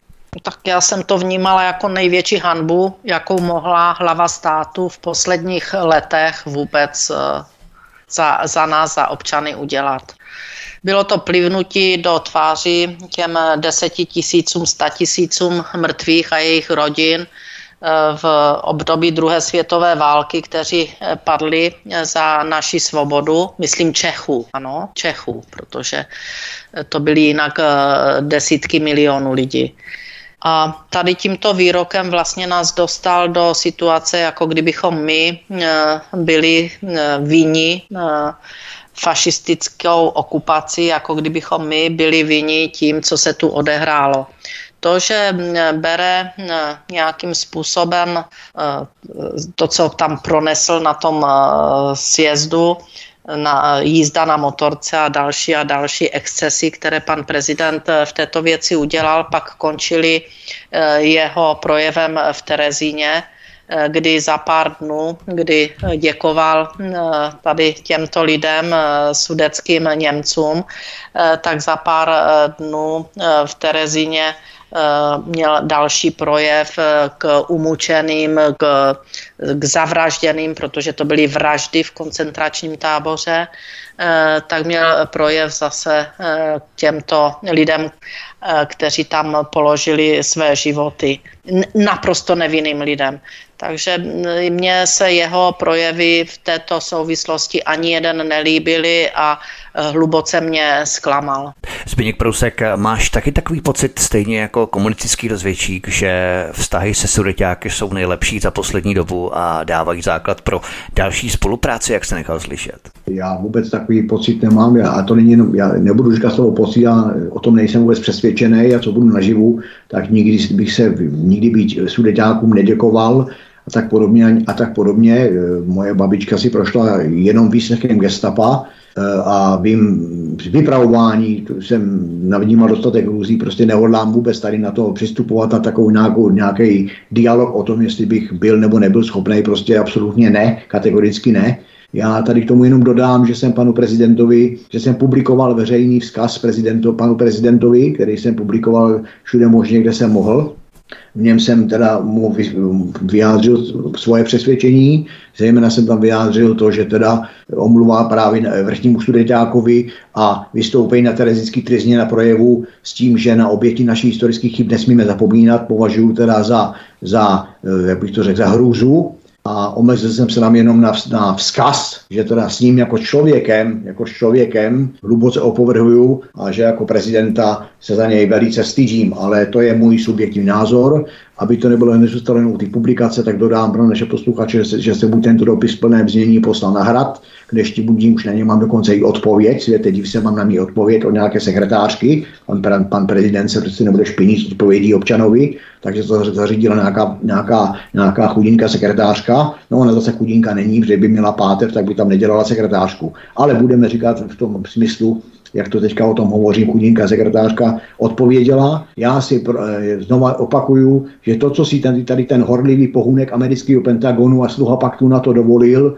vůči české, vůči obětem fašismu a vůči e, mluvit za Českou republiku s omluvou nějakým sudeťákům si myslím, že, že ten pohár přetek, že ta číše prostě je přeplněná a myslím, že tady ten vlastní zrány bezpáteřný a sebestředný narcis vůbec nemá, nemá mandát být prezidentem České republiky. Může se schovávat za volby, ale ty volby mohou by se neschovávat až tehdy, až by byly naprosto transparentní výsledky co do hlasovacích lístků na hromádkách a mohla si veřejnost sama ty hlasovací lístky spočítat. Potom bych já přistoupil na debatu o nějakých volbách. Jinak já by zatím někdo nevysvětlil, nevyvrátil možnost dosazení tohoto člověka cizím, cizou mocí do tady toho vlastní zrádného systému. Takže takhle bych to uzavřel já. Já jenom pro korektnost doplním, že my samozřejmě žádné důkazní materiály nemáme o tom, že by volby mohly být sfalšované, ale můžeme nad tím spekulovat, eh, to není nic proti ničemu samozřejmě. Nicméně, jakého charakteru byla ta odpověď, kterou ti poslali z hradu, protože to si myslím, že posluchači jsou na to zvědaví. Tak eh, co ti poslali, co ti odpověděli? Tak já tu odpověď, myslím, že teďka tady můžu nahlas říct, že ji že ti pošlu, aby ji mohl svobodný vysílač zveřejnit v plném znění, protože tam není nic. Tak je dlouhá, můžeš ji přečíst třeba? Považoval za no to nemůžu ji přečíst, protože v mailu a, a, a mail Aha. mám otevřený a je to, je to dost dlouhý, ale obsah je tam takový, že pan prezident za nic nemůže, bylo to pouze špatně pochopeno veřejností, tedy i mnou to bylo špatně pochopeno a on to vlastně myslel úplně jinak. Jo? Čili já to chápu tak, že jako eh, já projedu na červenou, svítila červená, byla tam barva červená, tu se zdi nesmí, ale já jsem to pochopil tak, že jsem viděl možná už skoro jako oranžovou a po oranžový je zelená, tak teda jsem jel a, a vlastně jsem vůbec nic neudělal. Takhle mi to nějakým způsobem vyznělo. Prostě opět jenom omílání, omílání, omílání, ale hmm. E, já osobně ten z toho Jasné. dopisu necítím vůbec žádný, vůbec žádnou jakoby omluvu nebo vůbec nějaký, necítím tam nějaký, nějaký, nějaký provinění nebo nějaký, nějakou satisfakci, prostě necítím tam nic, cítím tam prostě ten, ten narcismus, který z toho pána čiší před televizníma kamerama a na monitorech obrazovky, tak přesně ten narcismus čiší z toho papíru. Pochopitelně, že takový člověk ano. si vybere do úzkého týmu lidí, kterým věří, lidi, kteří za něj budou kopat, já to celkem logicky chápu, a takže ten dopsal ten dopis, tak logicky kope za tady toho juboxe, juboxe Nata, nebo nevím koho dneska ještě vůbec. Ano, dobrá, myslím, že tomu rozumíme, co bylo v té odpovědi. Pojďme na další téma, ale Vytázková, pojďme na další téma, které je velmi pozitivní. Obchodní řetězce dlouhodobě těží z nízkých výkupních cen a drahých cen na pultech. Jednoduše zemědělcům platí ještě méně, zatímco nám, zákazníkům, účtují ještě více. Neskutečně se pakují a dojí lidi, co se dá. To ale nemůže trvat věčně. Čeští zemědělci otevírají jeden obchod za druhým. Je to nový řetězec, lidové ceny a nevýdaná kvalita. Kašlete na Lidl s Kauflandem. Odkaz číslo 9 v popise pořadu na Odyssey. Myslíš, že takové obchody porostou jako houby po dešti a když budou i cenově příznivé, začnou za chvíli hypermarketům citelně šlapat na paty? Tak já jsem přivítala tento krok našich zemědělců. Budou to mít těžké, protože eh, dosáhnout eh, cen kvalitního zboží ve srovnání s eh, některými šunty, které se prodávají v řetězcích, je velmi složité, ale já doufám, že Eh, většina našich občanů upřednostní nákupy v těchto obchodech. Já je aspoň upřednostňuji a kde vidím, že jsou naše produkty vyráběné anebo pěstované našimi zemědělci, našimi malinkými eh, skupinkami eh, výrobců, tak je přednostně kupuji a přednostně do těchto obchodků chodím, protože jsem přesvědčena, že tuto podporu udržet tento systém v naší zemi potřebujeme je to nutné a e, je tam jistota určité kvality těch potravin. Takže doufám, že to bude růst, že tyto obchůdky porostou, jak si řekl, houby po dešti a věřím e, podporu našich občanů e, v, ty, v nákupy v těchto obchůdcích. Ale samozřejmě, že je pohodlnější pro mnohé rodiny jít do toho velkého supermarketu a tam nakoupit všechno a že ta řídka síť eh, těchto obchodů eh, má tady tento problém, že nemá ty potraviny všechny. Nicméně věřím, že se spojí, že budou takto prosperovat a zajímavé byly i dodávky různého, různých produktů, takzvané ty bedinkové, kdy vám to dodali až domů ti pěstitele nebo ti chovatele a, a věřím, že to bude trend, abychom si zachovali naše zemědělství nebo zachovali, abychom ho udrželi při životě a mohli ho poté rozvíjet. Možná to jsou takové ty každodenní nákupy, kdy lidé potřebují sem tam nějakou položku v rámci každodenní potřeby, každodenního vaření, tak si dojdou právě do těch zemědělských obchodů a v rámci těch měsíčních eh, nákupů tak lidé právě budou preferovat asi nákupy právě v těch hypermarketech. Zbigněk Prousek, myslíš, že tohle je přesný hřebík na hlavičku, že zemědělcům došlo, že to jsou právě oni, kteří mají největší sílu, protože oni produkují potraviny a kdyby je nevyráběli, tak by řetězce neměli co prodávat. Takže jediným východiskem je, že se postaví na vlastní nohy a začnou budovat vlastní síť obchodů. Já si myslím, já si myslím, že to, že to je ten hřebíček na hlavičku. Za druhý si myslím, že to má obrovskou, nebo ne, že má, ale že se v tom rodí obrovská skutečná síla. Myslím si, že poté, že, že Eh, až se to rozšíří mezi zemědělci, tak by se to mělo, jak bych to řekl, v dobrém slova smyslu infikovat právě mezi, mezi ty zákazníky, mezi nás, normální lidi. A pokud my nebudeme, eh, omlouvám se ten výraz, to žrádlo 55. kategorie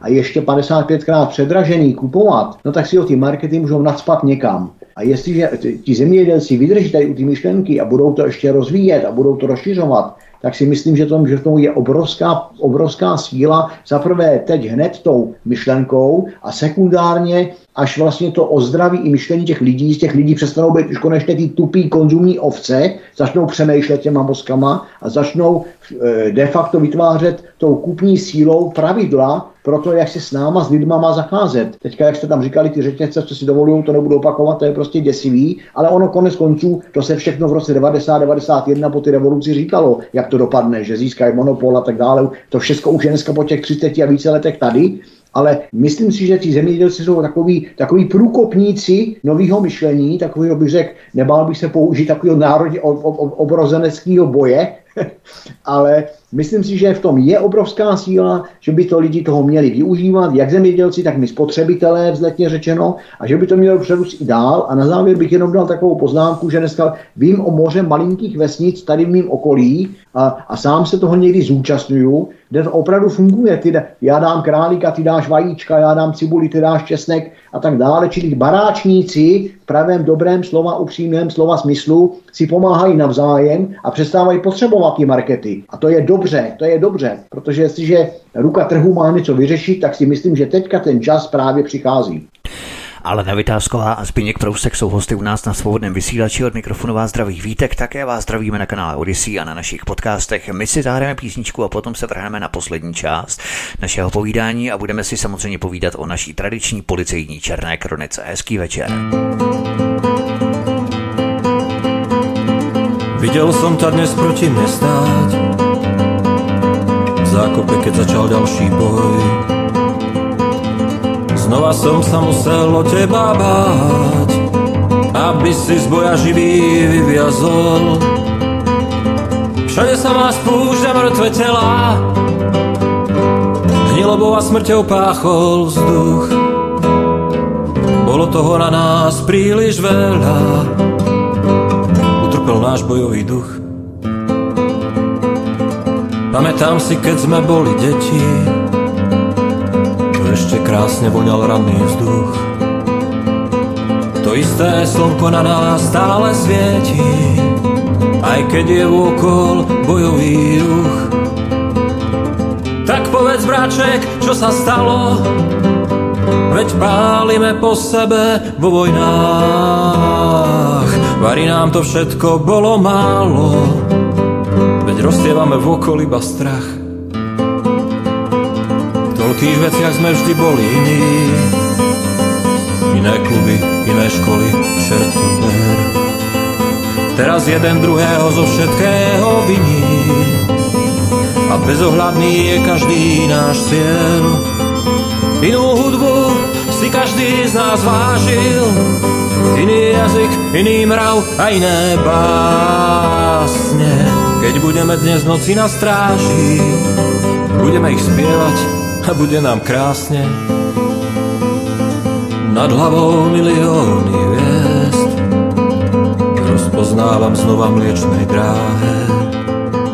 Stretol som ťa na ďalšej z mojich ciest a stretávam ťa, braček, neustále. Iné tváre, iné zbrane, iné tela, vo všetkých bitkách čakáme, čo sa stane. Je toho na nás asi príliš veľa. Pochopiť sa a odhodiť zbrane. Videl som ťa na mňa puškou mieriť. V mojom puškohľade celkom zblízka. Obaja už vieme presne cieliť. Aj odchýlka už býva príliš nízka. Ja som iba čakal, čo sa stane. Aj ty si sa asi iba díval. Tak pozdravuj na nepriateľskej strane Tiež si v noci asi o miery sníval. Je tak ľahké zabiť niečo živé Keď v zákope ťa hlad a zima drtí Podľahneš ľahko diabolskej sile keď sa stávaš otrokom smrti. Kúsok neba každý vnútri skrýva, tvár smrti, videli sme, čo sme snili. A včera, bratku, nadišla tá chvíľa, keď sme sa navzájom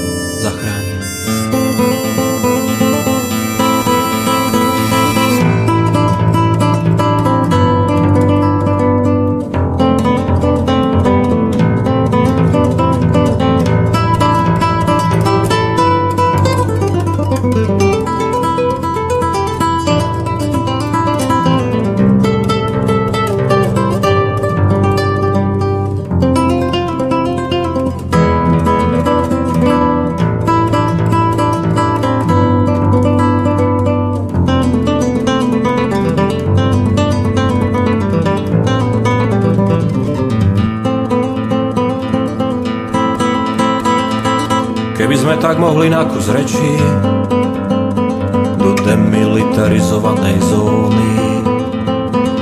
Tam, kde pravda nie je skrytá v meči, tam, kde za všetko nemôžu len oni, tam, kde víťazstvo nezískavaš stratou, keď pod falošnou vlajkou zničíš vlastný cieľ.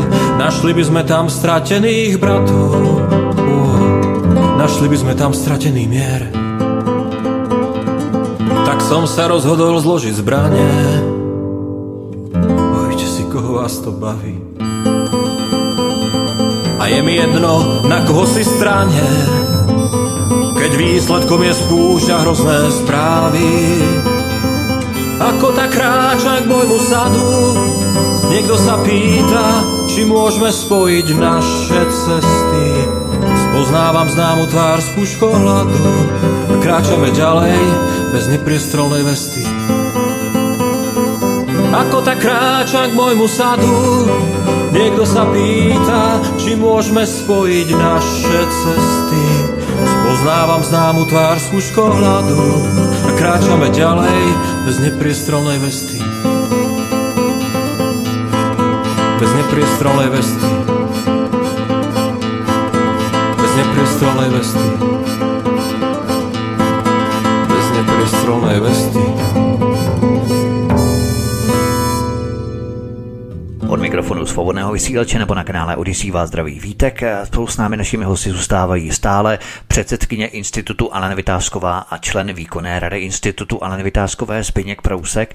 Zbyněk Prousek, pojďme se podívat na naší tradiční policejní černou kroniku. Bývalý policista s vyhazovačem uvláčeli muže za autem k smrti. Soud jim potvrdil 13 let. Odkaz číslo 10 v popise pořadu na Odyssey. Docela žasnu, že je ještě taková brutalita u nás eh, stále možná, že? Tak eh, Vítku, já nežasnu, protože eh, díky tomu, že nežasnu, tak pořád máme to naše policejní okénko, jak už tady opakuju, ale to k tomu pořadu opakování patří, že prostě pořád si máme v tom policejním okénku o čem povídat, to znamená, že opravdu ta kvalita těch našich uniform, uniformovaných sborů je, je děsivá, je děsivá zejména teda v oblasti policie České republiky, je velmi špatná v oblasti, to není teda zbor, to není teda zbor ale je velmi, velmi špatná v oblasti obecní policie a teďka přicházíme čím dál větším poznatkům, že je, taky velmi špatná v oblasti vězenství. Jinými slovy, v tomto státě je bordel. V tomto státě je bordel zakořeněný a my pořád a pořád jenom vytahujeme drny a vždycky, jak ten drn vytáhneme, tak je pod ním ten bordel. Teď jsme teda vytahli drn toho bývalého policisty, já tady jenom pro dokreslení našim posluchačům doplním údaj, že to je teda případ starý, je to případ z roku 2008, kdy dneska už teda ex-policista eh, Martin Novotný a jeho známý ten eh, vyhazovač, jak tady zmiňoval, eh, jaký jistý Aleš Šepták, měli, měli odvolací soud v Brně, právě k tomu, k té události z roku 2008, kdy byli, kdy byli odsouzeni za, eh, za to, že teda utrápili nebo umordovali, řeknu velmi lidově, ten tehdy, tehdy 26-letého muže, kdy ho odvezli někam na, do, do, do lokality nějaký přehrady, e, nedaleko Aše a tam ho surově znátili, zlom tak, že mu zlomili stehenní kost a tak dále a tak dále, či on už nemohl ani utíct a nakonec ho přivázali mu za opasek lano a tahali ho asi dva kilometry za autem, přičemž teda ten, ten, ten muž, ten poškozený, prožíval pochopitelně obrovský muka a e, musel být hodně dlouhou dobu při vědomí, nicméně nakonec teda, nakonec teda na důsledku zranění a toho šoku a toho traumatu zemřel. E, tady, tady se ale zaprvé dostávám, jenom chci zmínit, před čas běží, že mě tady nezaráží, tím to nechci zlehčovat, ten vyhazovač, ale mě tady zaráží to slovo ex-policista. Jo, čili zase se dozvídáme, jaká kvalita lidí opravdu se dostává do té policie. Dostáváme se k tomu režimu v té policii. Já to říkám tady, nebudu široké, to jsme řekli už stokrát, stokrát, ale v podstatě musíme říkat pořád, protože kdyby to okénko nebylo okénkem a jinak by, kdyby v té policii byl pořád, tak by si nemáme o čem povídat. To znamená, že tím, že si máme o čem povídat, tak pořád víme o tom, že policie je bordel.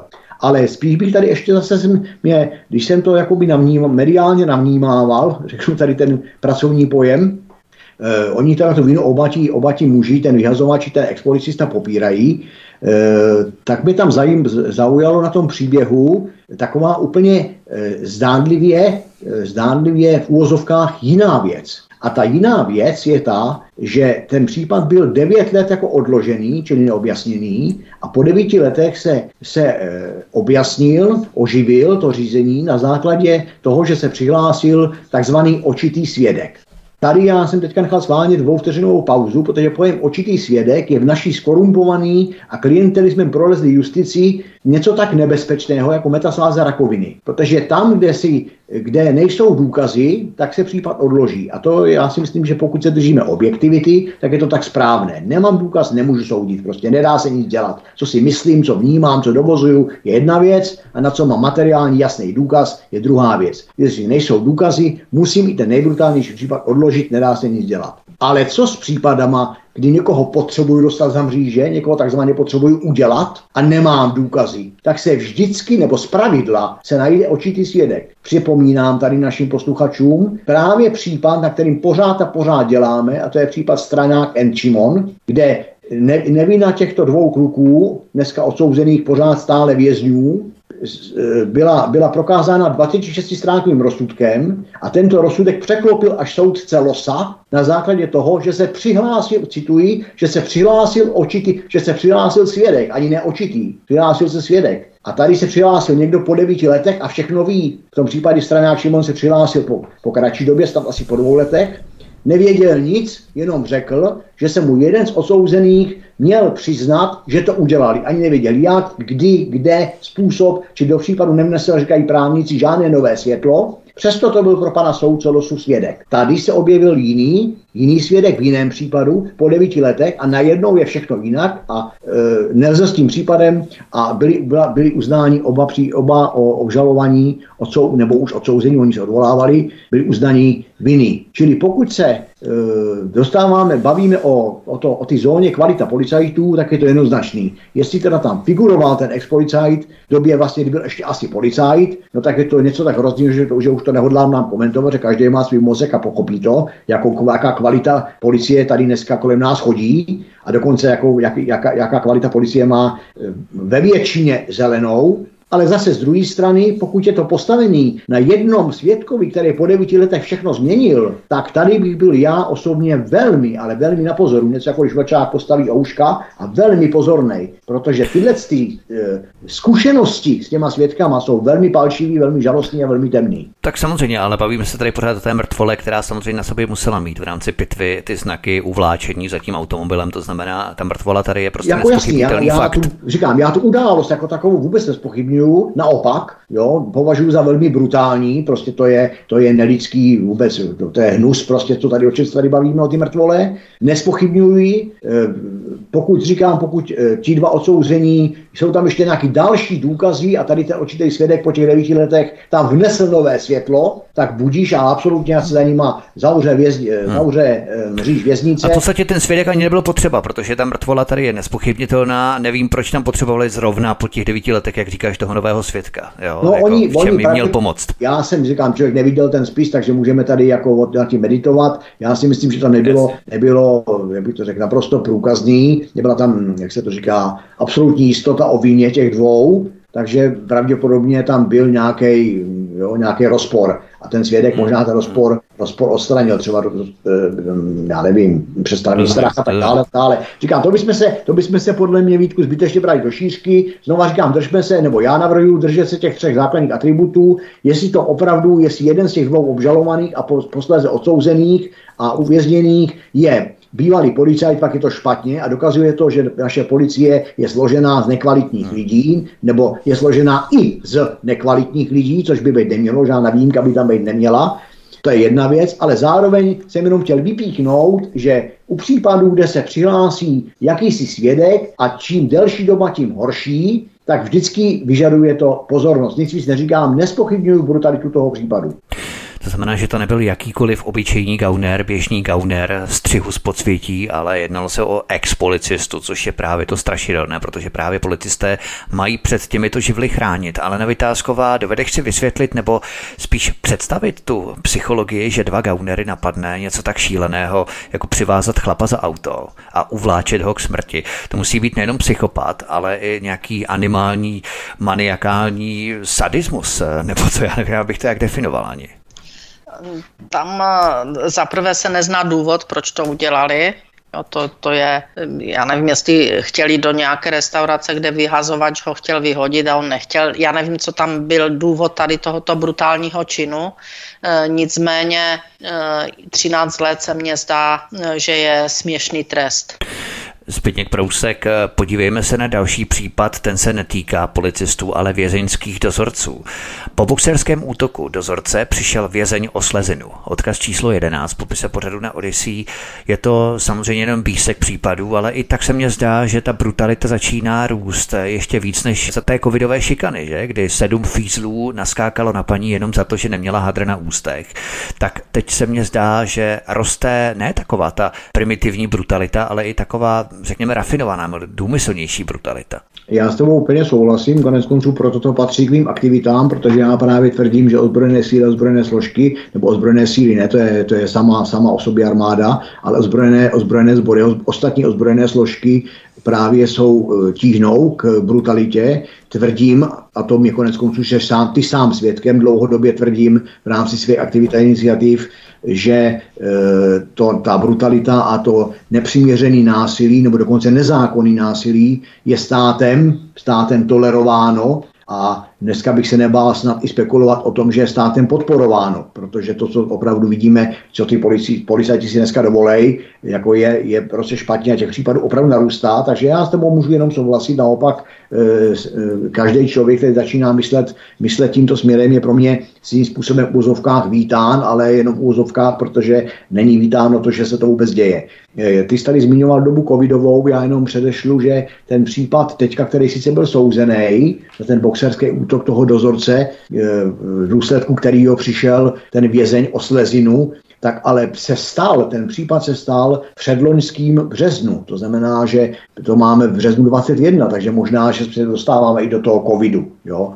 Ale celkově já si myslím, že covid, ne covid, že, že Eh, naopak, já jsem to pochopil jako správně, jak to, jak to myslel, jo? že v době covidu to bylo daleko víc vidět. To je, teď dostávám k tomu, že tady ta kriminalita, tady, ta, tady to pitbullský násilí těch u, u, uniformovaných, uniformovaných sborů je dost latentní, dost skrytý. Ono to není úplně, úplně po každý a potom navíc to, co se dostává ven, jsou jenom takové vrcholky, střípečky. Ale jak věřte mě o v tom, že to je, že to je, že to je problém, že to je problém současné policie, so, problém současné vězenské služby, tady to násilí a že pokud ten, pokud ten stát, to znamená konkrétně justice a, to, a to, ten manažerský sektor policie a to manažerství vězenské služby nezačnou včas řešit, jak to přeroste obrovský problém. No. Tady to jsem jenom, no. nechci být široký, tohle to je jasný, ty jsi to v podstatě řekl všechno, prostě vězeň napadený, napadený při nějaký prohlídce, Protože tam šlo o to, že po vyšetření moči u nějakého vězně byl nalezený nějaký znaky opiáty v té moči, nastala jakási šťára, jak oni říkají v té celé, zřejmě ty opiáty, ta vězenská služba, ty bachaři prostě ty opiáty hledali, to potud, potud všechno bych řekl celkem správně, no ale v rámci toho napadli nějakého toho vězně, bo nějaký, eh, jeden z těch dozorců a připravil ho o slezinu, čili, čili toho, připravil o slezinu, to všichni z toho pochopíme, že to prostě bylo nějakým zvlášť brutálním způsobem, to není oděrek na kloubu ruky nebo, nebo monokl na oku. A to nechci říct, že to je to správný. Čili tady ten brutální útok jenom uzavřu tím, že se stal, aby naši posluchači věděli, že to bylo ve věznici v Horním Slavkově před loňským březnu, jak jsem říkal, a řeší to teda tím pádem Sokolovský soud. Já říkám jenom na závěr, řeknu, že, že prostě je to opět problematika v tom našem okénku, uniformovaném okénku, že to je problematika psychotestů, čili problematika vůbec psychické odolnosti mužů v uniformách, a že to je zároveň e, takový, jak bych to řekl, nehlídaný, nehlídaná zóna, kdy ten člověk na sebe oblíkne uniformu, dostává k tomu pochopitelně k tomu, pod, nezvládne ten pocit moci a z toho pramení právě taková ta léčba mindráků, z neznalosti zákona pramení Eh, neoprávněnost zákroku a z, psych, z psychiatrických pohnutek nebo psychopatických pohnutek potom je ta brutalita toho zákroku. Takže si myslím, že to je opravdu další případ k tomu, který potvrzuje ty, ty petice toho spolku, který mu předsedám, který potvrzuje všechno to, co tady říkám, nebudu to opakovat, naši posluchači to vědí, ale veřejnost to musí vnímat a musíme proti tomu společně prostě projít, bojovat a čelit, protože nemůže naše, naše vláda, naši čelní političtí a státní představitelé kvákat o Ukrajině, a ve finále nemůžeme mít ve vlastní zemi, no ona už není vlastní, ale v této zemi takový bordel, jaký tady je, aby lidi přicházeli o slezinu, aby přicházeli o majetky, aby tady byly politické procesy a tak dále a tak dále a tak dále. Ale Vytázková, máš také takový pocit, že ten barometr brutality v České republice, ať eh, z pozice tedy ozbrojených složek, eh, uniformovaných složek, nebo z pozice právě toho podsvětí, že obě ty strany, obě ty složky narůstají. A nebo si myslíš, že to bylo pořád stejné, protože měli jsme tady přece jenom eh, orlické přehrady, že v 90. letech a další záležitosti. Akorát, že dnes jsou lidé pohotovější, protože je mezi lidmi mnohem více mobilních telefonů a lidé mohou snadněji zachytit ty události a mohou se snadněji stát se svědky něčeho podobného, mohou to zachytit a tím pádem opticky vypadá, že je toho více, ale ve skutečnosti toho bylo pořád eh, jaksi stejně. Tak eh, možná, že nárůst brutality nějaký je všeobecně, nicméně sdělovací prostředky a to, jak eh, vlastně fungují dneska různé sítě, myslím nemainstreamové, tak ty informace se dostávají k lidem podstatně dřív a to i v nějakých videozáznamech, takže máme pocit, že je toho více ale ta brutalita je určitě velmi, velmi eh, závažný, závažným problémem, eh, protože to už je pak jenom eh, krok ke ztrátě vůbec empatii a když se začnou ztrácet všeobecně empatie k druhým lidem, tak jsme na pokraji společnosti, která nemůže mít dlouhého trvání. Tak. Ano, Zbyněk Prousek, poslední věc, poslední případ, který tady máme. Český policista a zároveň závodník Aleš Nechvátal stanul před soudem. Na lavici obžalovaných usedl kvůli držení anabolik. Odkaz číslo 12 v popise pořadu na Odyssey. K této věci ani nevím, co bych řekl. Snad jenom, že se u nás prohlubuje soudit se za kde jakou absurditu, kterou si nebyli manželé schopni vyřešit doma. To je právě ten problém. Možná právě tohoto soudu. Já ještě, eh, já ještě Vítku jenom tři, tři struční reakce na to, co Alenka završovala to předchozí a hned jsem tady, tady u toho tématu. Úplně v pohodě, úplně v pohodě. Eh, ty brutalitě chci jenom říct, že eh, v rámci brutality společnosti, čím bude větší brutalita ze strany ozbrojených složek, tím bude větší brutalita ze strany veřejnosti. Myslím teďka v té zóně těch jejich zákroků a střetů, protože vždycky akce přivolává reakci, čili nikdo nechce, hmm. aby policajt nebo bachař, když to řeknu takhle prakticky, či příslušník vězeňské služby, nebo ten, teda ten, ten Niemand na bázi obecní policie, aby byl pan Tau, usměvavý s kytičkou na hlavě, ale také nikdo nechce, aby to byli pitbullové, kteří si myslí, že když mají na, straně, na, své, na své straně zákon, takže můžou všechno. Čili vždycky akci vyvolává reakci, násilí prudí násilí a tak dále, a tak dále. To je potřeba mít na paměti a z toho rozvinout celou tu výchovu tady těch příslušníků ozbrojených, ozbrojených sborů. To je jedna věc. Druhá věc je, tam jak si ty o tom mluvil, tam jsem si jenom udělal tady malinko poznámečku, že ta brutalita těch uniformovaných složek opravdu, opravdu roste, protože důkazem je to, že já znám ne jednoho, ale můj opravdu upřímně říkám několik bývalých policajtů, dokonce můžu říct ještě i dokonce i SMBáků, čili příslušníků SMB, ještě než vůbec byla policie jako taková, eh, podle zákona o policii, a ti všichni se shodují v tom, jak ti první policajti, tak ti poslední SMáci se shodují v tom a vždycky říkají, Zbínku, já než jsem vyndal obušek a mohl jsem s ním bouchnout, tak mě v hlavě proběhlo takových pouček příkazů, zákazů a nařízení, že jsem si to desetkrát rozmyslel, a když už jsem bouch, tak to muselo sedět, cituji, jako prdel na hrnec. Dneska ty mladí kluci třískají hlava nehlava a potom čumějí. To jsou obyčejně citáty tady těch starých profíků, nebo mých očích starých profíků, tak to je druhý bod.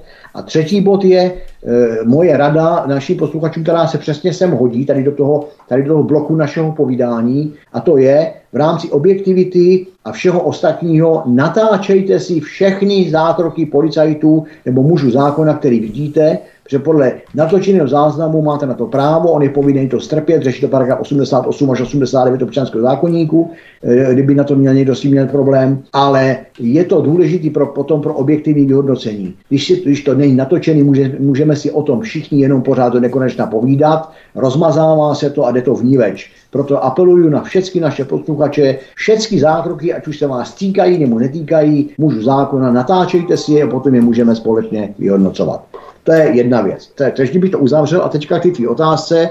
Ten český policista, zároveň závodník, jmenoval se mám dojem Nechvátal podle mých poznámek, tak, byl, tak stanul před soudem za držení anabolik. Já jenom připomínám, že už v listopadu loňského roku jsme si v jednom tady z našich, našich policejních okenek povídali o tom, že se eh, Generální inspekce bezpečnostních sborů a policejní prezidium zabývá problematikou, že policajti čím dál více pobírají nebo požírají nebo prostě e, do sebe rvou anabolika.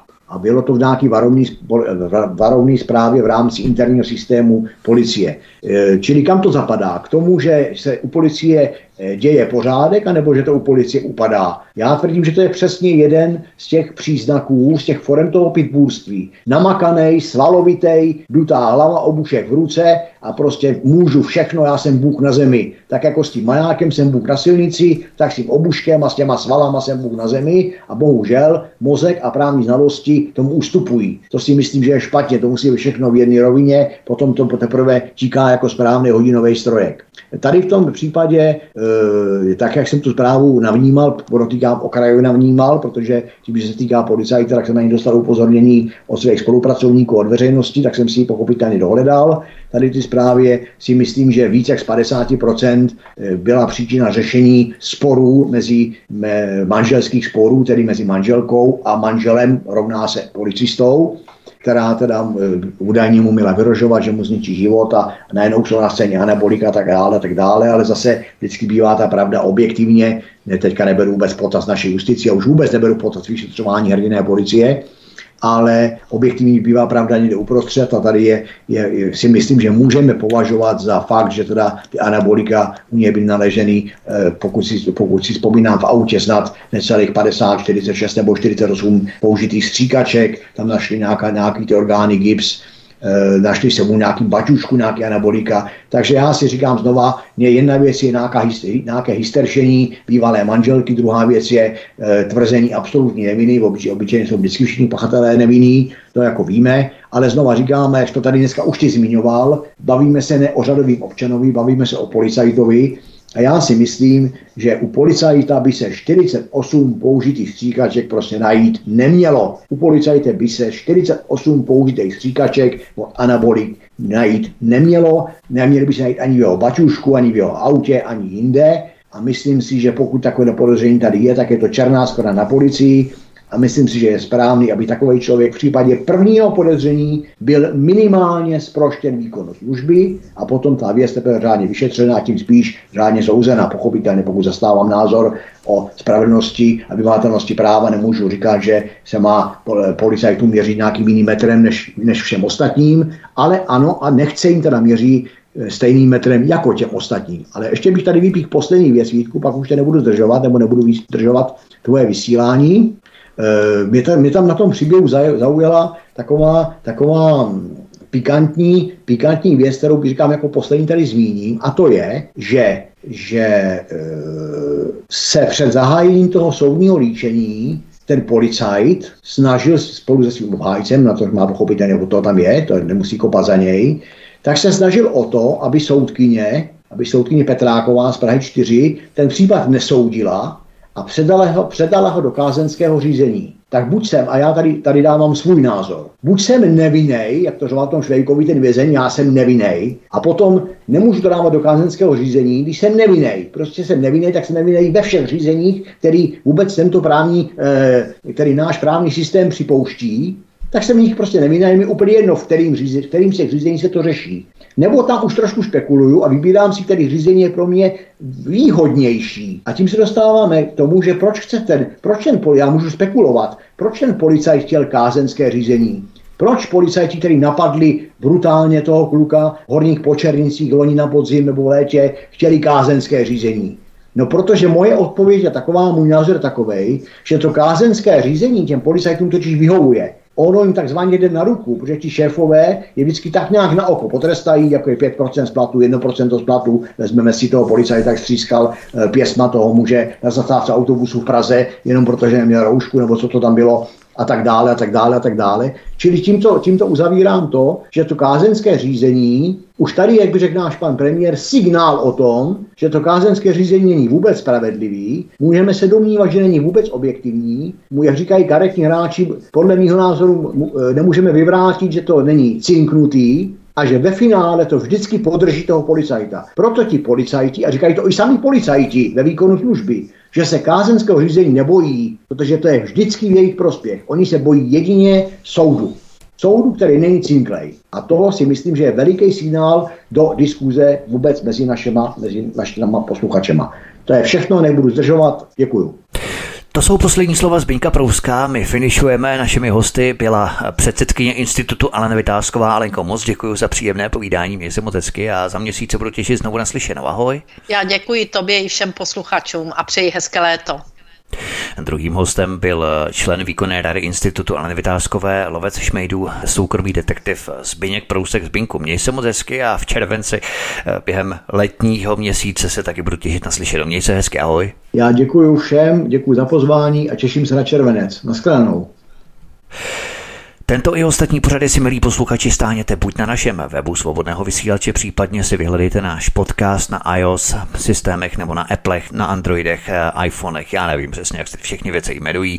A také budeme rádi, když se k nám připojíte prostřednictvím kanálu Odyssey. Tady si prosím vyhledejte Studio Tapin Radio a přijdete se k nám kliknutím na tlačítko odebírat a také zvoneček a případně nám můžete zanechat i vaše komentáře. Tady podpořit na kanál Odyssey v případě, že máte něco na srdci, chcete nám něco sdělit, případně navrhnout nějaká témata, kterým bychom se eventuálně mohli věnovat. Příští pořad budeme rádi za jakékoliv vaše interakce, za jakékoliv vaše reakce, názory nebo postřehy.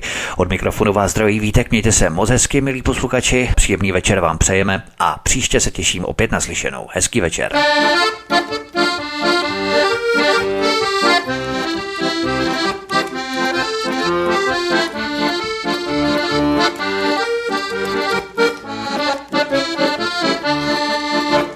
Nevadí mi, že tě zničili, protože já tě stejně miluju. Tvojí krásu prachem zadusili, ale já se tě dle sebe maluju.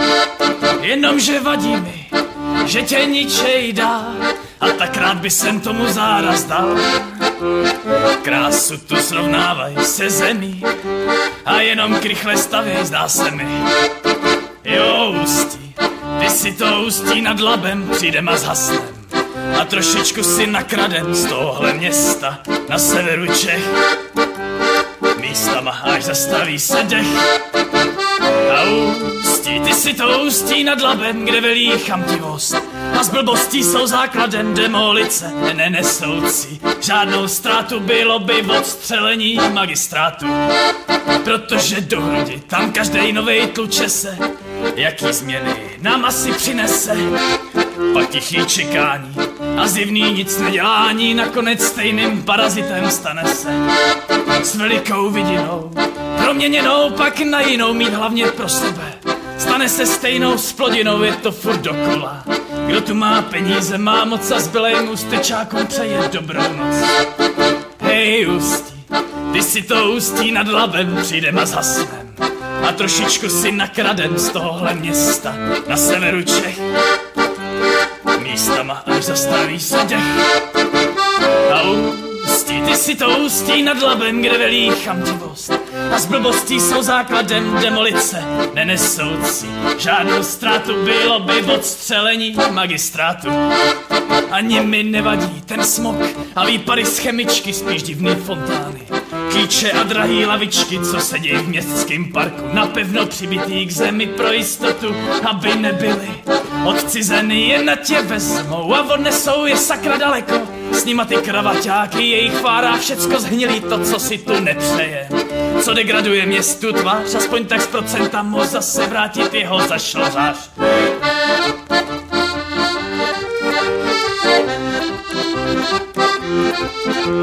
A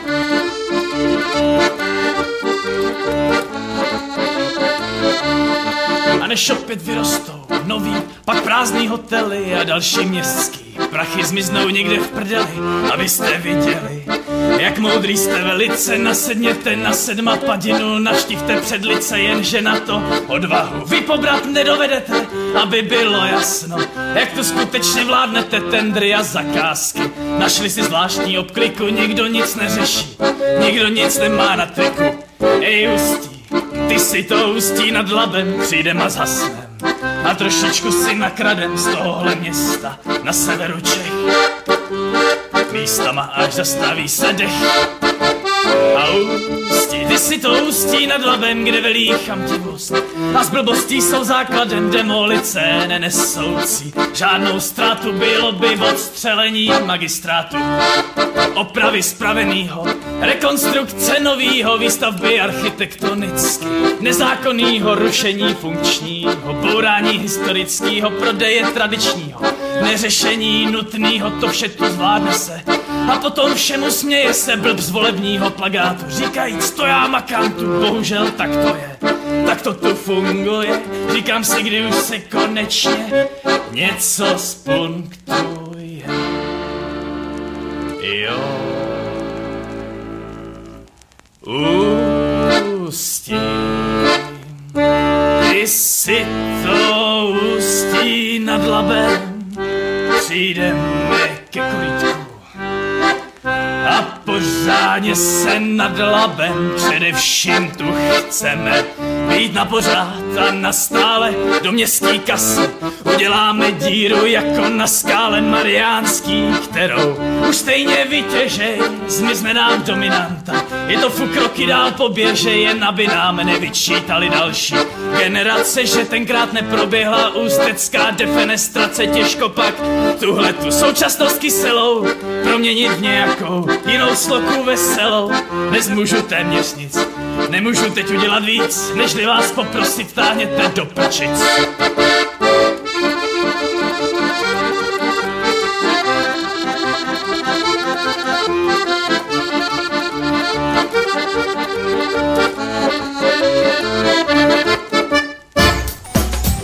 Prosíme, pomožte nám s propagací kanálu Studia Tapin Rádio Svobodného vysílače CS. Pokud se vám tento nebo jiné pořady na tomto kanále líbí, klikněte na vaší obrazovce na tlačítko s nápisem Sdílet a vyberte sociální síť, na kterou pořád sdílíte. Jde o pouhých pár desítek sekund vašeho času. Děkujeme.